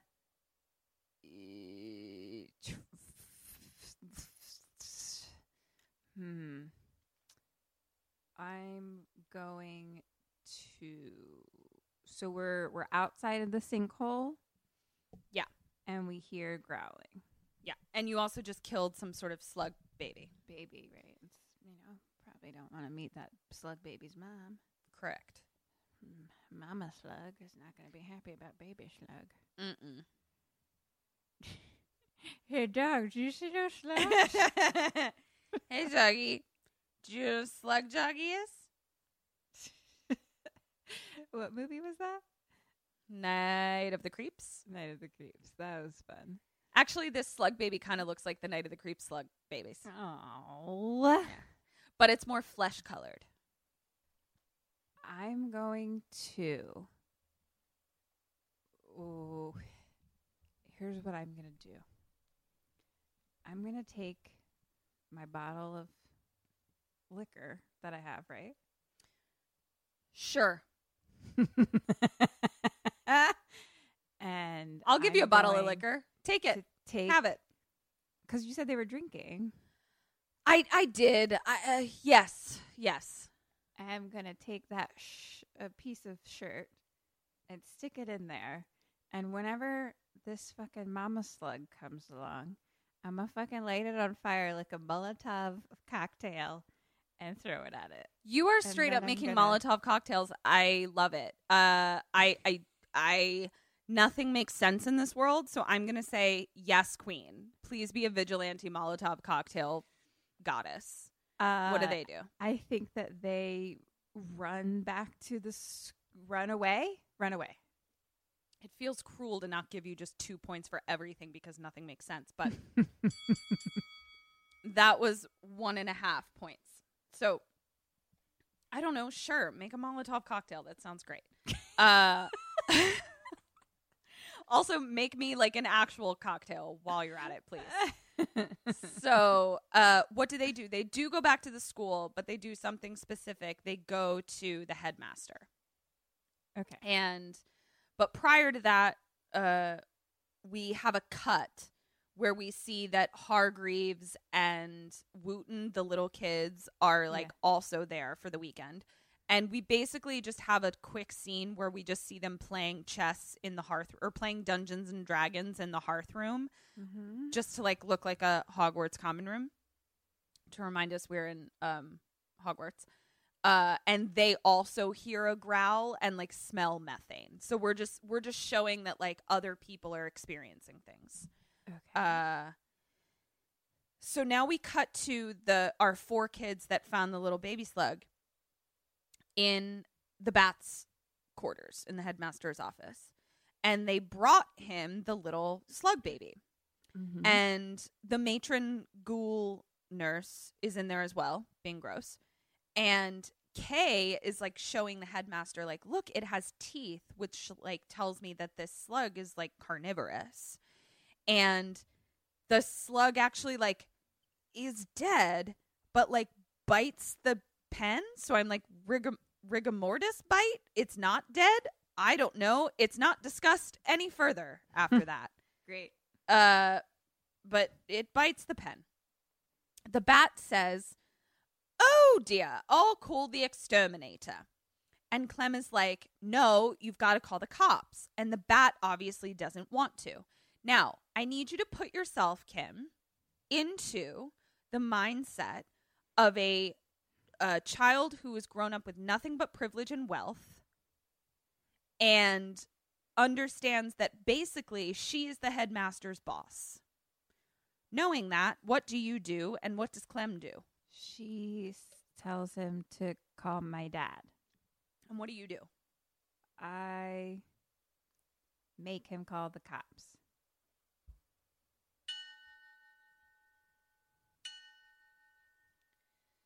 Was one and a half bells because you really asserted your authority there. Nice work.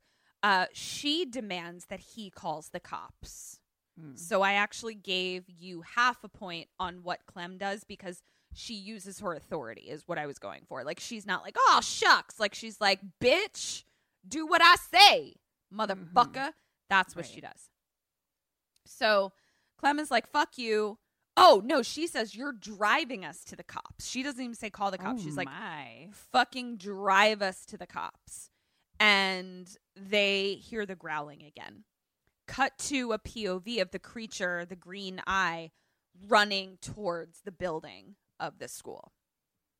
Cut to Clegg uh in full like camo and he like busts in on Hargreaves and Wooten who are sitting in the hearth room and he's like, "Where are the others?" And he tells them to stand up straight when they speak to a house god. And he tells them not to leave. But he's like in full camo. Like his face is painted black, hair still bright white, teeth still fucking Colgate crest white. Um, but he's in camo and his face is painted black. Um, cut to them back in the headmaster's office, and Willoughby is just like straight up having a drink of scotch out of the headmaster's personal stash, uh, pouring himself a drink. Uh, the bat is like looking for his keys, and they get up to go, and the bat is like, "Well, there's not going to be room for all of us in my car," and so Clem is like, uh, Clem is like, "Okay, cool, you stay here then." And he's like, "No, it's my car," and he's like, "Wallace, you stay." and uh the bat is like you know that's ridiculous. And she's like you're the responsible one. And they start calling him out and, and they're like it's your frack buddies that are doing this.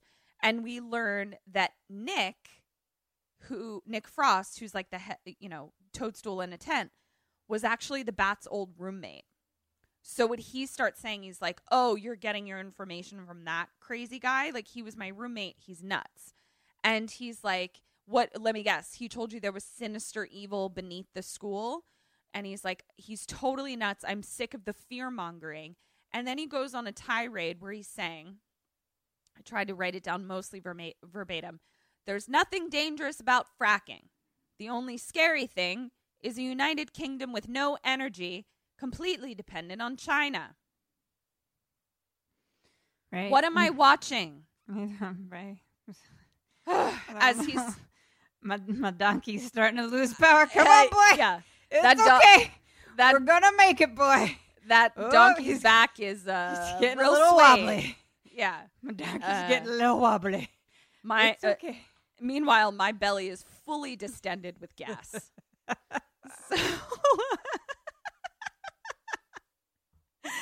so he is going on and on about fracking and how much of a boner he has for fracking. Okay. And Will is noticing that the light from a lantern that they had in there, because there's no power, so they all have lanterns, is going green. Okay. right. Chippy then goes and starts barking at a window. Not but like the window is like a giant luxurious window from like floor to ceiling, giant thick window. And the matron gets up to like look at what uh the dog is barking at and like shushes Michael Sheen and is like, There's a big dog out there. But she's got like a ghoul voice. So she's like, There's a big dog out there. And then all of a sudden, a giant something jumps through the window and starts eating the ghoul matron. And they all run into the corner, like, oh my God. And the bat is like the first one into the corner because he's a turd. And the lantern like tips over and starts catching everything on green fire. Uh, we can't see the monster yet. We can just see like the shadow of it being illuminated by the green fire. And then we see that it's like this big, giant, alien, slimy, slug, dog monster thing. Mm-hmm. And they're all in the corner screaming. Chippy is barking. And they all like run out of the office without the dog. And they run out to the car. The bat is an idiot and like can't get the door open. He's like, "It's a rental. I can't. I don't know how to work it."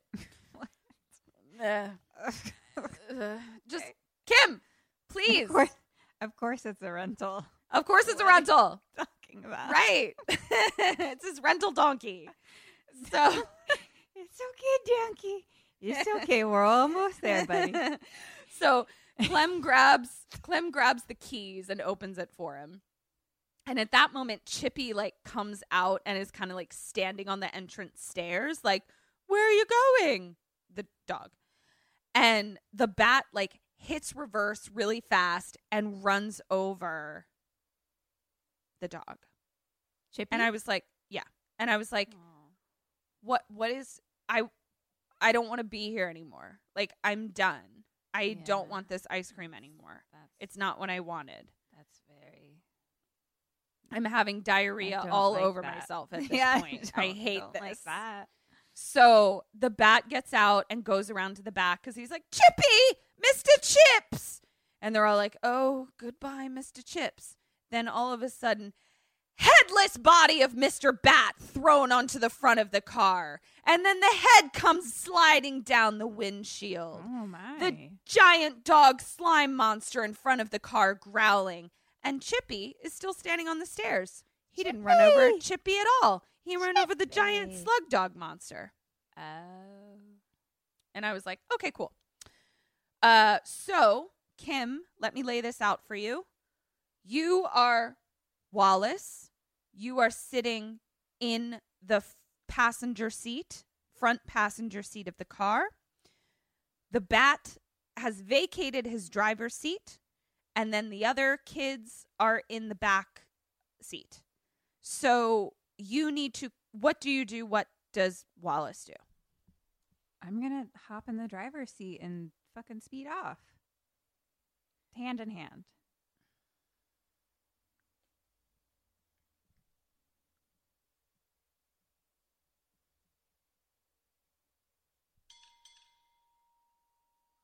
That's one and a half. Mm. So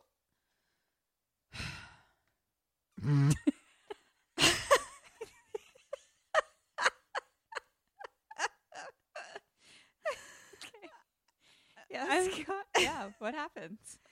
I, I'm so tired. Okay. So it has a 37% on Rotten Tomatoes. I'm sure it's fine. So he, yes, get into the driver's seat and drive the car, please. What he does, you got to have a point for what he does because he just gets down on the ground and starts using his hands as the accelerator and the brake. And while it, while someone else is steering from the Mhm. back.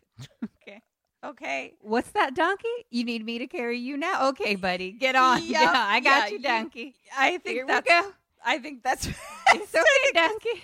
I really think that's best. Come on, buddy. I think it's best. So they managed to. So Wallace, re- Wallace is reversed, leans over, hits the gas with a hand. They managed to shake the monster off the front, but they run into a hedge, like because they reversed into a hedge because nobody's in the driver's seat. So Clem now goes. "Uh, You know what? I should get in the front. I should get in the front. Should you? Do you think you should get in the front? But you know what? Why don't you still stay down there and still run the brake and the accelerator for me? Happening. no one does that. Well, here's why we needed it. Because we needed a moment of him looking longingly up at Up her, under her skirt. Right.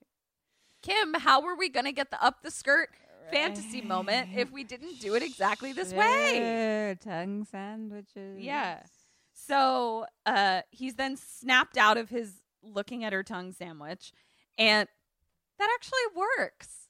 A vagina does. is kind of does of turn tongue into a tongue sandwich. It's very true. All right. Well, here we go. Okay. We figured that out. I know. Good for us.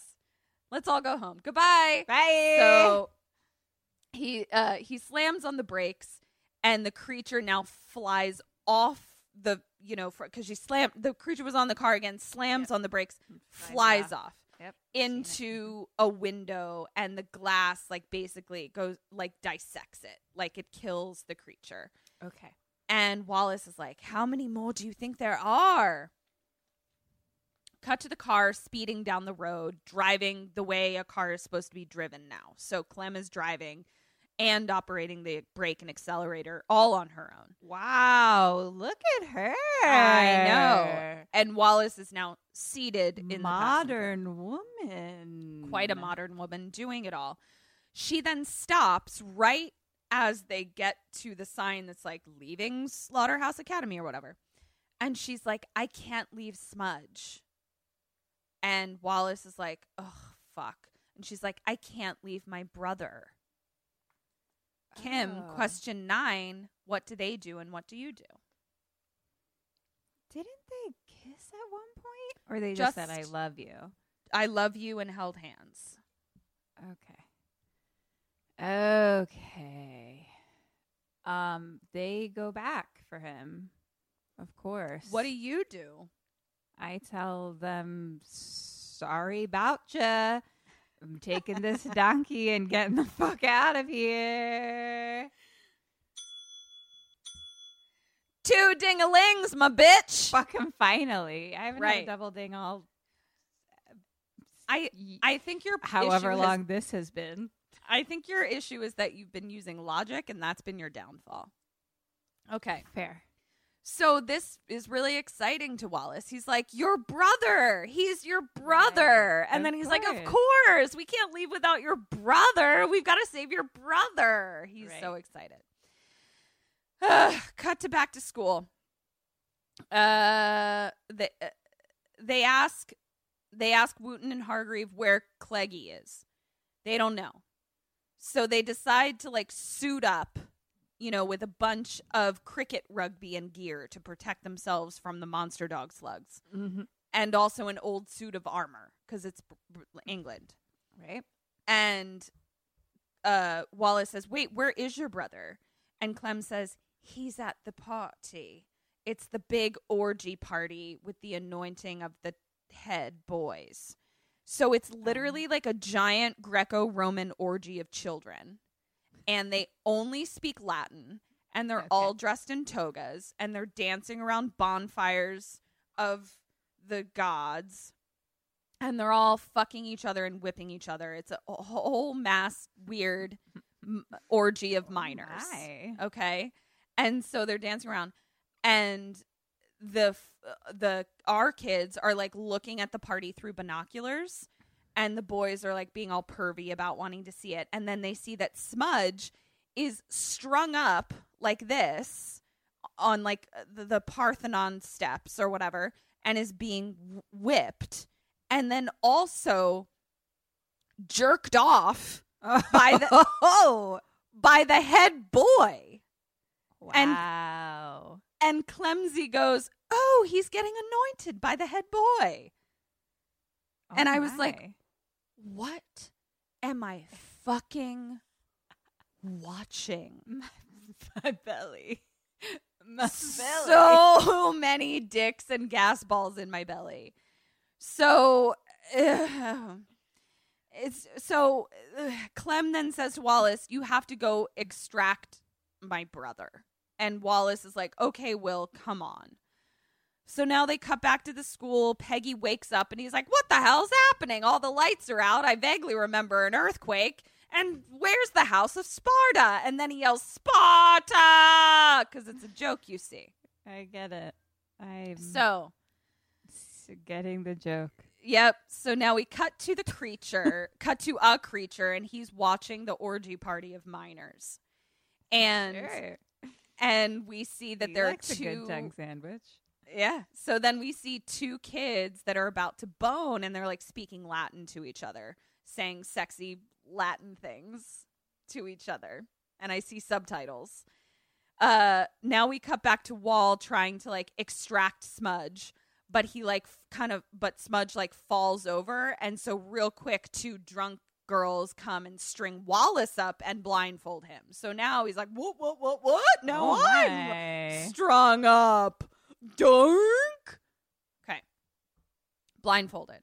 So uh the others are all watching and they're like, We've got to help him. This isn't going to plan. So we cut to a creature like coming towards the kids, the makeout kids, right? It's like the green vision that we see. Then we cut to Clegg, who like shoos the two girls away that had just strung Wallace up. And Wallace is blindfolded, and Clegg says, I'm going to fuck your face. But Oh he says it in Latin. And uh so that's happening.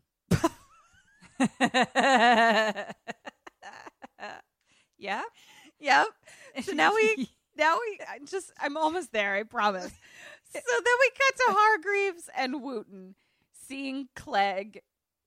Okay, they're just watching this all happen through the spyglass in their rifle that they have on school grounds that's readily available to everybody.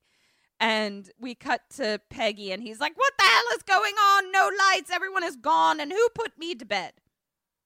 Cut back to there's a lot of just quick cuts just going back and forth cut to the makeout kids and he's straight up fingering his girl and he says in latin to her so wet and wide and then he looks down and he's fingering the creature's mouth what but he's drunk and he's like oh terribly sorry and then the creature bites his hand off Okay.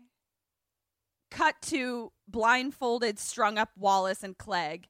They hear the screaming, and there's blood from the bitten hand just spewing all over everybody. Clegg hears it and says, It's happening, and then runs off into the woods or something. And then the creature's just eating all the kids, like just eating all of them.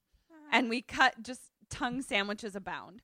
And then we cut back to Hargreave and Wooten trying to tell Peggy, who's now found them. He's like, there's an orgy happening, but the, the, the creatures are eating all the kids, and we are here to because blah, blah, blah, blah. and Peggy's like, slow down, slow down, but he like isn't looking at the kids, like he his back is to them, so he's like, what are you saying? What are you saying? And so the kids are just like, "Ah, ah, ah, ah," and uh, and he's like, I've. I, Kedra is powered down. yeah. So finally he gets out with them. The head is dead. Miss, the Mr. Bat is dead. And it's all terrible. And so now we cut to the back to the orgy and all the kids are being massacred by several creatures, just blood and bodies and Greco togas and kids screaming. Wallace is strung up blindfolded, just like unaware of what's happening, just like, ah, ah, ah, I can't see. And uh, here comes Clem to save him. And she's like, okay, I've rescued you. Now let's go get Smudge. And he's like, right, your brother. He's still really excited. Uh, yeah, yeah. So, cut to Peggy, and he finally looks and he sees the massacre. And at this point, he grabs the gun from one of them, and the creature is like running towards him, running towards Peggy. Okay. Mhm. Question 10 What do you do? What does Peggy do?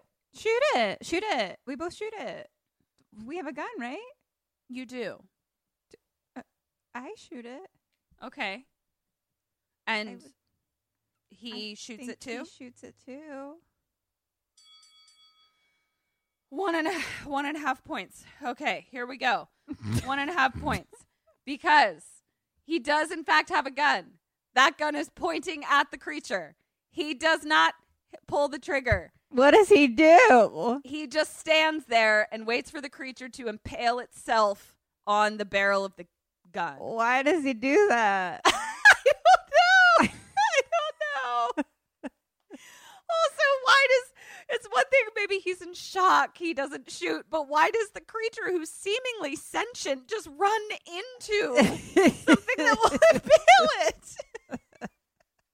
Why do either of them do Why it? do they do uh, it? Okay. Because we've created this comedic moment, Kim. We had to create this comedic moment where the creature impales itself, falls on top of Peggy, but is kind of suspended off of him a little bit. But then Mhm. his tongue flops out into Peggy's mouth. Sure. so it's like, sandwich. ew, gross tongue, sa- tongue, tongue sandwich. Great. So the kids all come down, and once it's impaled on him, the, all the kids start like stabbing forever, stabbing the creature forever, which I appreciate. Good. But then we get the other funny moment where it's just oozing and bleeding all over Peggy underneath of it. Mm-hmm. Mm-hmm. It was all played for jokes. It was very funny. I, I'm still laughing. So they. I don't even like mean to be this shady. Like I'm not even trying to be this shady. I just wanted some ice cream. So they hear another growl and they decide to go hide at Smoker's Corner. Like there's some choices that they make where I was like, "Can I make this a question?" I was like, "No, it's based in nothing. Why would Kim know any choice that they're ever going to make?" So they cut to them all in the building at Smoker's Corner, okay, which is like whatever, it's an ancient building. Peggy is losing it and looking at his phone, which has no service, so he can't call Audrey or the cops or anyone. You'd think that his choice would be to call the cops, but he's very upset he can't call Margot Robbie. So they try to snap him out of it, and Peggy is like, Okay, I'm snapped out of it. Okay, how many are there? And they're like, We don't know. And then he does something very, very funny and corrects them on their grammar and posture, which is very funny because they're an emergency situation, and who cares about grammar and posture? Well, this guy does. So mm-hmm. they argue over what the collective noun for the creatures would be, and they decide that it would be called a frack, which is also very funny. I get it. So Smudge is now crying because he's like, they ate the whole upper sixth. And then one of them is like, at least they died doing something they love, which is fucking, I guess. Fair. Um, Sure. then they see a distress flare in the sky, right? And they go, We need to call the army. And one of them says, It probably is the army in distress. Who called the army? Why do they assume it's the. It doesn't matter. So, Kim, they now need to find firepower, they decide. Where do they go and where do you go? How's your donkey doing? Can he can he It's- carry you again or I um no, he's weighing me down. weighing you down? Yeah, yeah, yeah. He's- I hear you.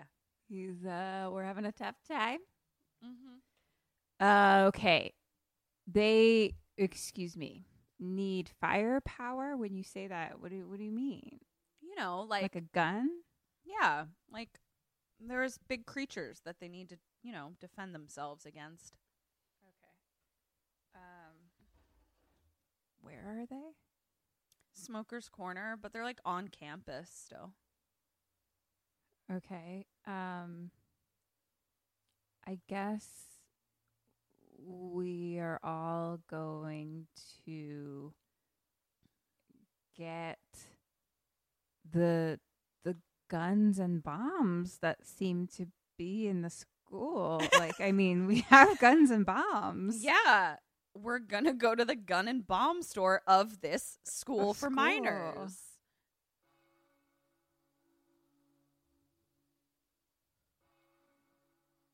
That was two church bells. Uh yes. They go to the cadet camp. Right. Why are you still ringing? Please shush. More bells. More bells. bells. So they're like they're like, let's go to the cadet camp range fire place. Mm-hmm. So they cut to the cadet range. Peggy di- dives painfully through the window, which is very funny because then Smudge comes around and says, The back door was open. Right. Mm-hmm. It's funny because he he just dove through the window without trying the back door. That's why it's funny. Yeah, I get it. You see? Uh huh. So Peggy takes charge and he's like, Real, I'm the teacher now. I know how to save us all. Tells them all to get supplies and for Smudge to find some pants because he's still in a toga. So then all the lights start to come back on. And they're like, Yay! But when the lights come back on, they realize that someone turned on the generator in the cadet room. It was Cleggy. He's sitting in the corner holding the keys to I can't remember what they needed keys for, but they needed those keys and For the- Cleggy's got them For the gun room? for the gun room. I bet it was for the gun room. Yep, needed the keys for the gun room. So he gets up and Peggy is like, "Oh, good, you're alive." And he's like, "Come on, we need your help." And then he's like, "Oh, you're hurt." And he's like, "Just a scratch." And Clegg looks like real deranged and he just like shoots his gun into the ceiling. And in the distance, we see that the creature like heard him shoot his gun. And Peggy is like, "What the fuck?" Oh, Wait, so I'm sorry. The door behind you just uh, closed, and I got real scared about it. Oh. Um, but what did you say? I mean, honestly, it doesn't matter. he shoots his gun, and then something In the happens. ceiling. Oh, and then okay, the cre- by the door moving behind Right. you so slowly. we see that the when when the gun goes off, we see that a creature in the distance heard the gun go off. Okay. So like now the creature like knows where they are. And Clegg is like, You're not giving forearms to these degenerates, are you? And he's like, They must answer for their crimes. And I wrote, What crimes? What is happening? What are you talking about? and then we realize it's the ties in the school lavatory that he that they were he was mad that they were trying to bring down the reputation of the school. That's why Cleggy is mad. The donkey. What's that donkey? Donkey. No, What? it's okay, donkey. It's okay, Don- no, donkey. I got you, donkey. Hold on tight, baby. He's Hold on tight, my little donkey. he's really mad about the ties. And so Okay. he's like he's like Pe- or Peg is like you've you've lost a lot of blood, Cleggy, like you're losing it. And Will is like what would be the point of destroying our school? And there cuz there'll always be pricks like you. Good one. I'm just reading my page at this point. Like I don't know what's happening and I watched it and wrote it down. So uh Cleggy then aims his gun and Peggy, that's confusing. Cleggy and Peggy. I hear it now. Uh, two hou- two hours and forty eight minutes into us recording, I I hear that that's confusing now. So Peggy tells him he's like, "Put the gun down, Cleggy." Cleggy shoots Peggy in the leggy.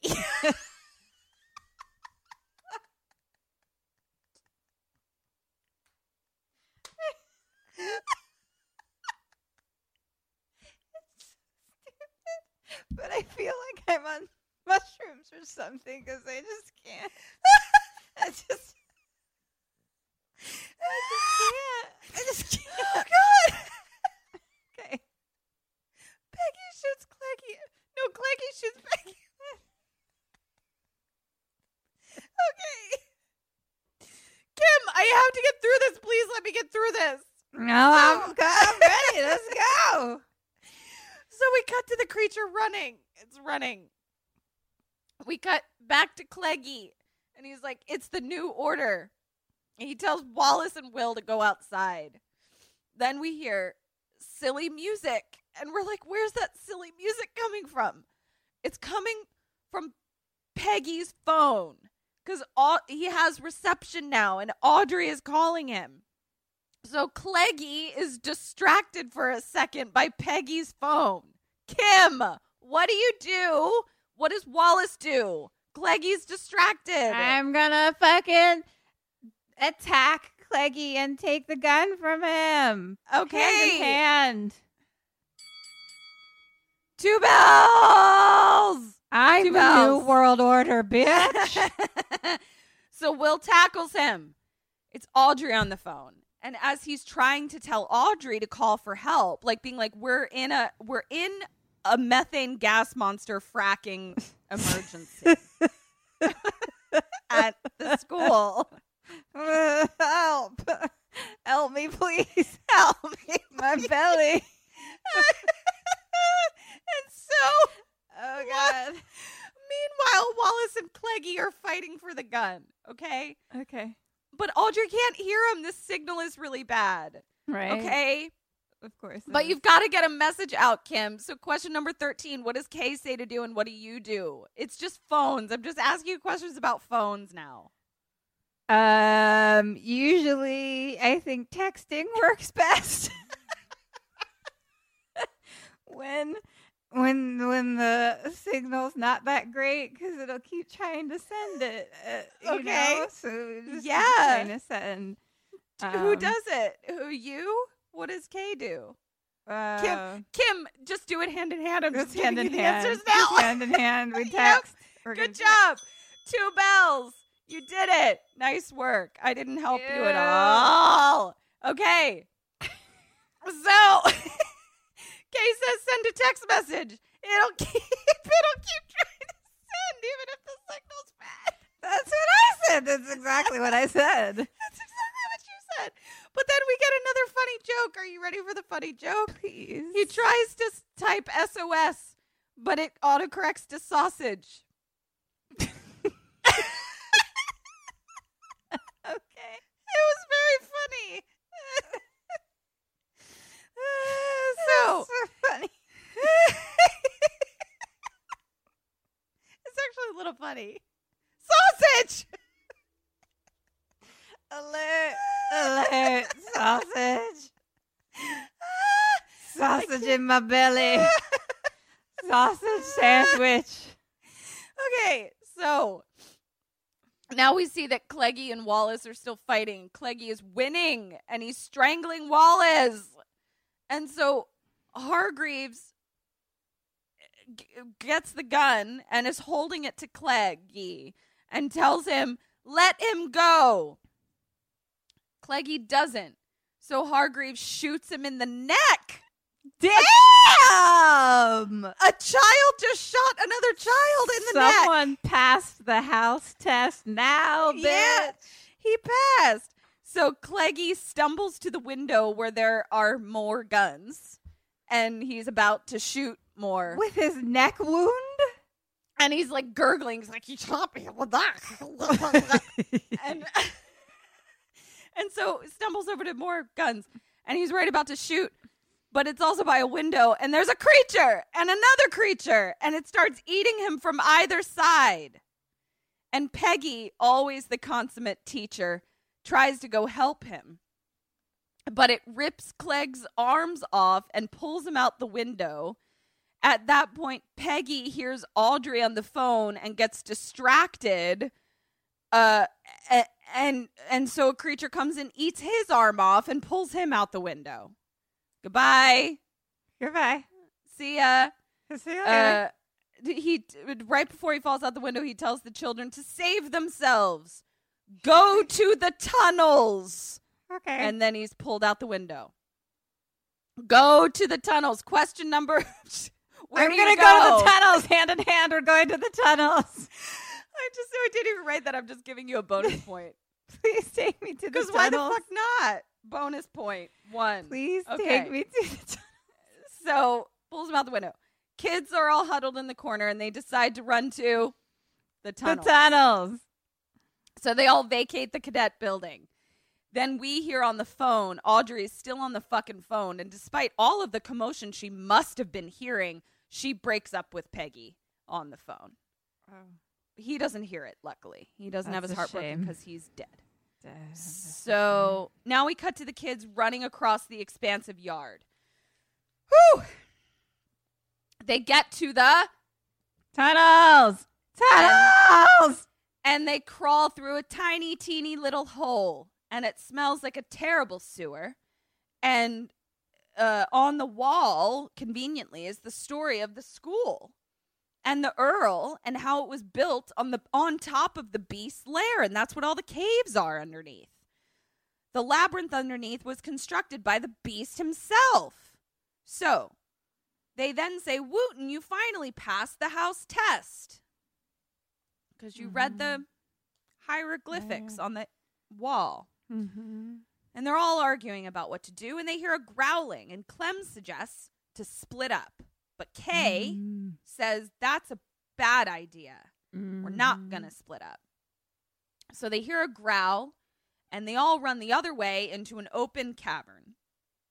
Nowhere to go, when all of a sudden, there is toadstool mushroom eating Woody Chapman. Hello.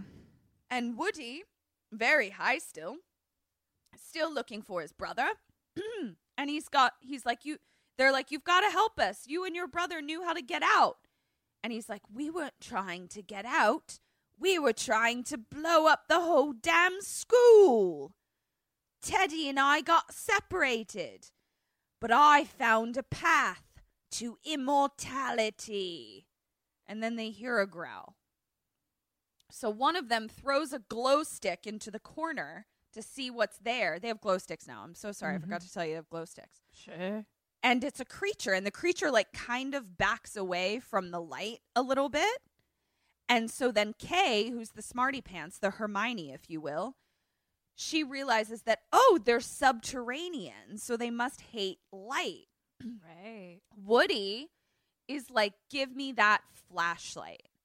So he walks over to it and he's shining it in his face. And it, the creature allows him to pet it because it's like kind of stunned by the flashlight. And Woody's like, look, it's nice. And the kids are all watching. And then it bites him. And the kids run over to try to pull him out of the creature's mouth. And they get him out. And Woody is like, that was close. But then we pan down and we see that the entire bottom half of his body is gone. Oh no. So he's dying. Very sad. And he's like, Teddy, what are you doing here? Because he's hallucinating, either by the loss of blood or the mushrooms or both. Right. Who can Hard tell? to say. And he's like, You've just got to follow them out. And then dies, and the creature grabs the other half of him, and the kids all run, and the creature is chasing them as well. So they come to a dead end, and they're like, Where is this path he spoke of? Then Hargreave feels an air current, and he says, There's an air current. I feel it. and they find a really small hole in the wall. So they go through it. And they come to some other cavern with a bunch of creatures in there. Okay. Oh, I'm sorry. They don't come to. They cut the movie cuts to another cavern with a bunch of creatures in there. But oh. we then learn that the, where all those creatures are is actually on top of where the kids have gone because then one of them drops through the ceiling and the creature is now blocking their way. Okay. So Will tells Wallace, he's like, Give me your tie. I'm going to save us all. So Wallace gives Will his tie, and Will runs towards it and, like, basically has the tie like this. And, like, as the monster is about to, like, bite him, he, like, uses the tie, like, almost as, like, a horse bridle. So he's, like, holding the mouth away because it's, like, holding the corners of his mouth with the tie, right? Okay. Um, apparently, Catherine this is was showing me that the tie is pulled straight apart. Right. uh, And- and it- horizontally. Yeah, and apparently this is a steel tie because the creature's teeth that can bite through a full human body are unable to penetrate this this tie. cloth tie. So cool. will uh so it distracts the creature enough that they can all run past, but like Will has sacrificed himself. They then come to like a barred exit. Like basically they've come to like where the tunnels meet the land, you know, and there's like bars on the window. And it's daytime now. And uh Wallace tells Clem that he has to go back for Will. So Clem is like, "Don't you fucking die." Cuz we've really established their relationship. And he goes back and Will is fighting with the creature and he sees that Will's snuff box has fallen out beside him. Kim, question 14. We're almost there, baby. We're almost there. What do you do? And what does he do with the snuff I'm box? Going to use it like a bomb. And what does he do? Same. Or just throw it all over. him. That's two points. Sure, use it like a bomb. Uh, he just blows it into the creature's mouth, but I'll give it to you because what is life? it was kind of like a bomb. I think you did great. So, cut to the kids all trying to pull the bars off the brick. They're mm-hmm. trying to pull the iron off the brick, and they do it successfully. Great. so now Wallace and Will are running out as well, and it's daytime now. Wallace and Will make it out, and then Will stops and is like, Give me the lighter. What is the last thing that Wallace does, and what do you do? So they're running out. He They're like out now. Like they're out of the tunnel, but the creatures are all still in the underground cavernous tunnel. And he t- he's like, Give me your lighter. Um, he goes and lights the tunnels on fire. Same, hand in hand. Yes, queen. Two bells, you did it. You're out. You did it. Yay! He threw the lighter in, and it's a methane leak, and everything b- exploded, and and and it's wonderful. And Wallace is like, you know, Seymour gave that to me, and I'm and so Seymour saved us, and it's very exciting. Throws the lighter in, methane catches on fire. All the kids are running as far as they can from the school. The fire is traveling through the underground tunnels. Everything, including the fracking tower, is blowing up. And I wrote, Oh, what a pity that beautiful British architecture. All the kids are watching it burn. And then Will says congratulations to Wallace and ties his tie around his wrist because now he's finally part of the school that just blew up. and he says, You really left your mark. And then Wallace is like, My mom is going to kill me. I'm like, Your mom has strange priorities, but sure. now we cut to Chippy the dog in the woods. He's Chippy. alive. And he's- Chippy! and he's carrying a delicious human hand in his mouth. and Chippy he got runs, a hand sandwich. He's got a hand sandwich and he runs past a body. And then he turns around and goes back to the body and starts licking all the blood off the body's face. And that body comes alive. It's Pig. He's alive with no arms. okay. The end. That's it. Yay! you did it. Oh I my it. god. I did you it. I did it. Okay. Come here, little donkey. So I have to ask you a question. What? Like, okay, I found myself so frustrated because I was like, I don't know how to watch or take notes on movies anymore. Like, this was so hard. Like, it was really hard. yeah. Is it because the movie didn't make sense, really? Like, was I like kind of subconsciously like not able to follow the story? Is that why it was so hard for me to do? Or am I just like quarantine brain getting bad at this now? I mean, I'm sure you wanted the movie to stop Right. and you couldn't. Right. You had to keep watching it and take notes, which makes the movie twice as long. maybe that's what it was. So it's not necessarily that I'm like better or worse at it. It's that like the time was very apparent to me. Yeah. Okay. I just wanted a pint of ice cream, Kim. I just wanted Harry I'm Potter so horror. Sorry. I'm so sorry. I really, I, when I saw this, I was like, this is going to be exactly what Ketrin loves. I know. It's just, and then I just think 37% on Rotten Tomatoes, trying to do something that they failed at miserably. I should have listened. I should have gotten I the mean- non dairy ice cream. You know, I learned that the hard way long ago with the open house. you did. and um, you did. here we are. Here we are. Well, guys, thank you for riding your gonna- donkeys along with us. You're gonna count my points. Oh my god, I completely forgot that that's what we do. Like I'm dead. Okay, let me count your points. Hi, Sammys. So we heard a rumor that you're not signed up for our awesome Patreon yet. What? Where are you getting your bone con then? It's cool. It's fine. You can still subscribe. Just hit the link in the show notes or search for us on Patreon. We're right there. We've got all kinds of bone con. That's bonus content. We've got mini-sodes, postmortems, and Q&As, all live streamed. Polls, prizes, merch, and just a general smorgasbord of KK Sam. So join us. Or else. Kim, you did fucking great. Those dead or alives really I- helped you. Never in my life has that happened. Never in your fucking life. So dead or alive, you got eight out of nine. Out of the questions, you got twenty out of thirty, which is great. For a total of twenty-eight out of thirty-nine. I'll take. You know what? That's fucking great. I, I, I love it. agree. I agree. I I'm think you did proud awesome. of myself.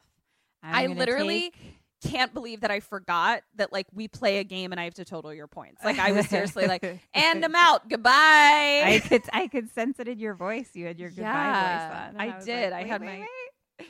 I had my goodbye Um, goodbye voice. Really great that job. was a thing, Yeah.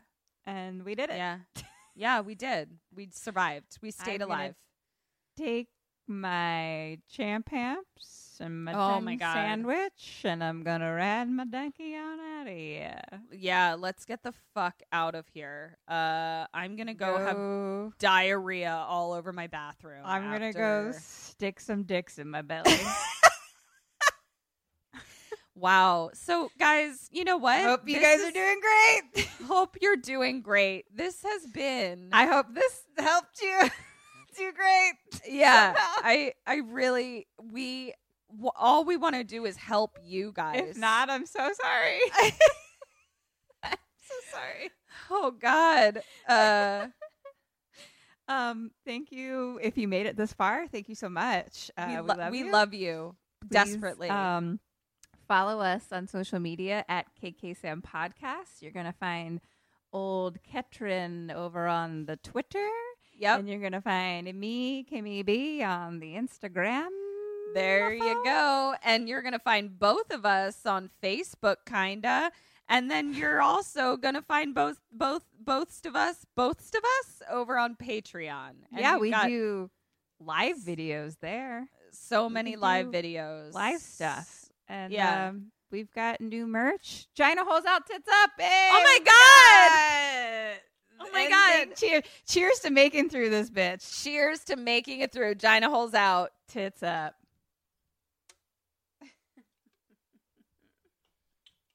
Jesus fucking Christ. We love you guys so much. Love you so much. I can't wait to hang out with you again next week. You're Yeah. my favorite humans. Thank you for giving me a reason to exist. To exist. This uh, uh this has been Kim and Kat Stay Alive. Maybe. So until what is time? Stay alive. Goodbye. Come along, little donkey.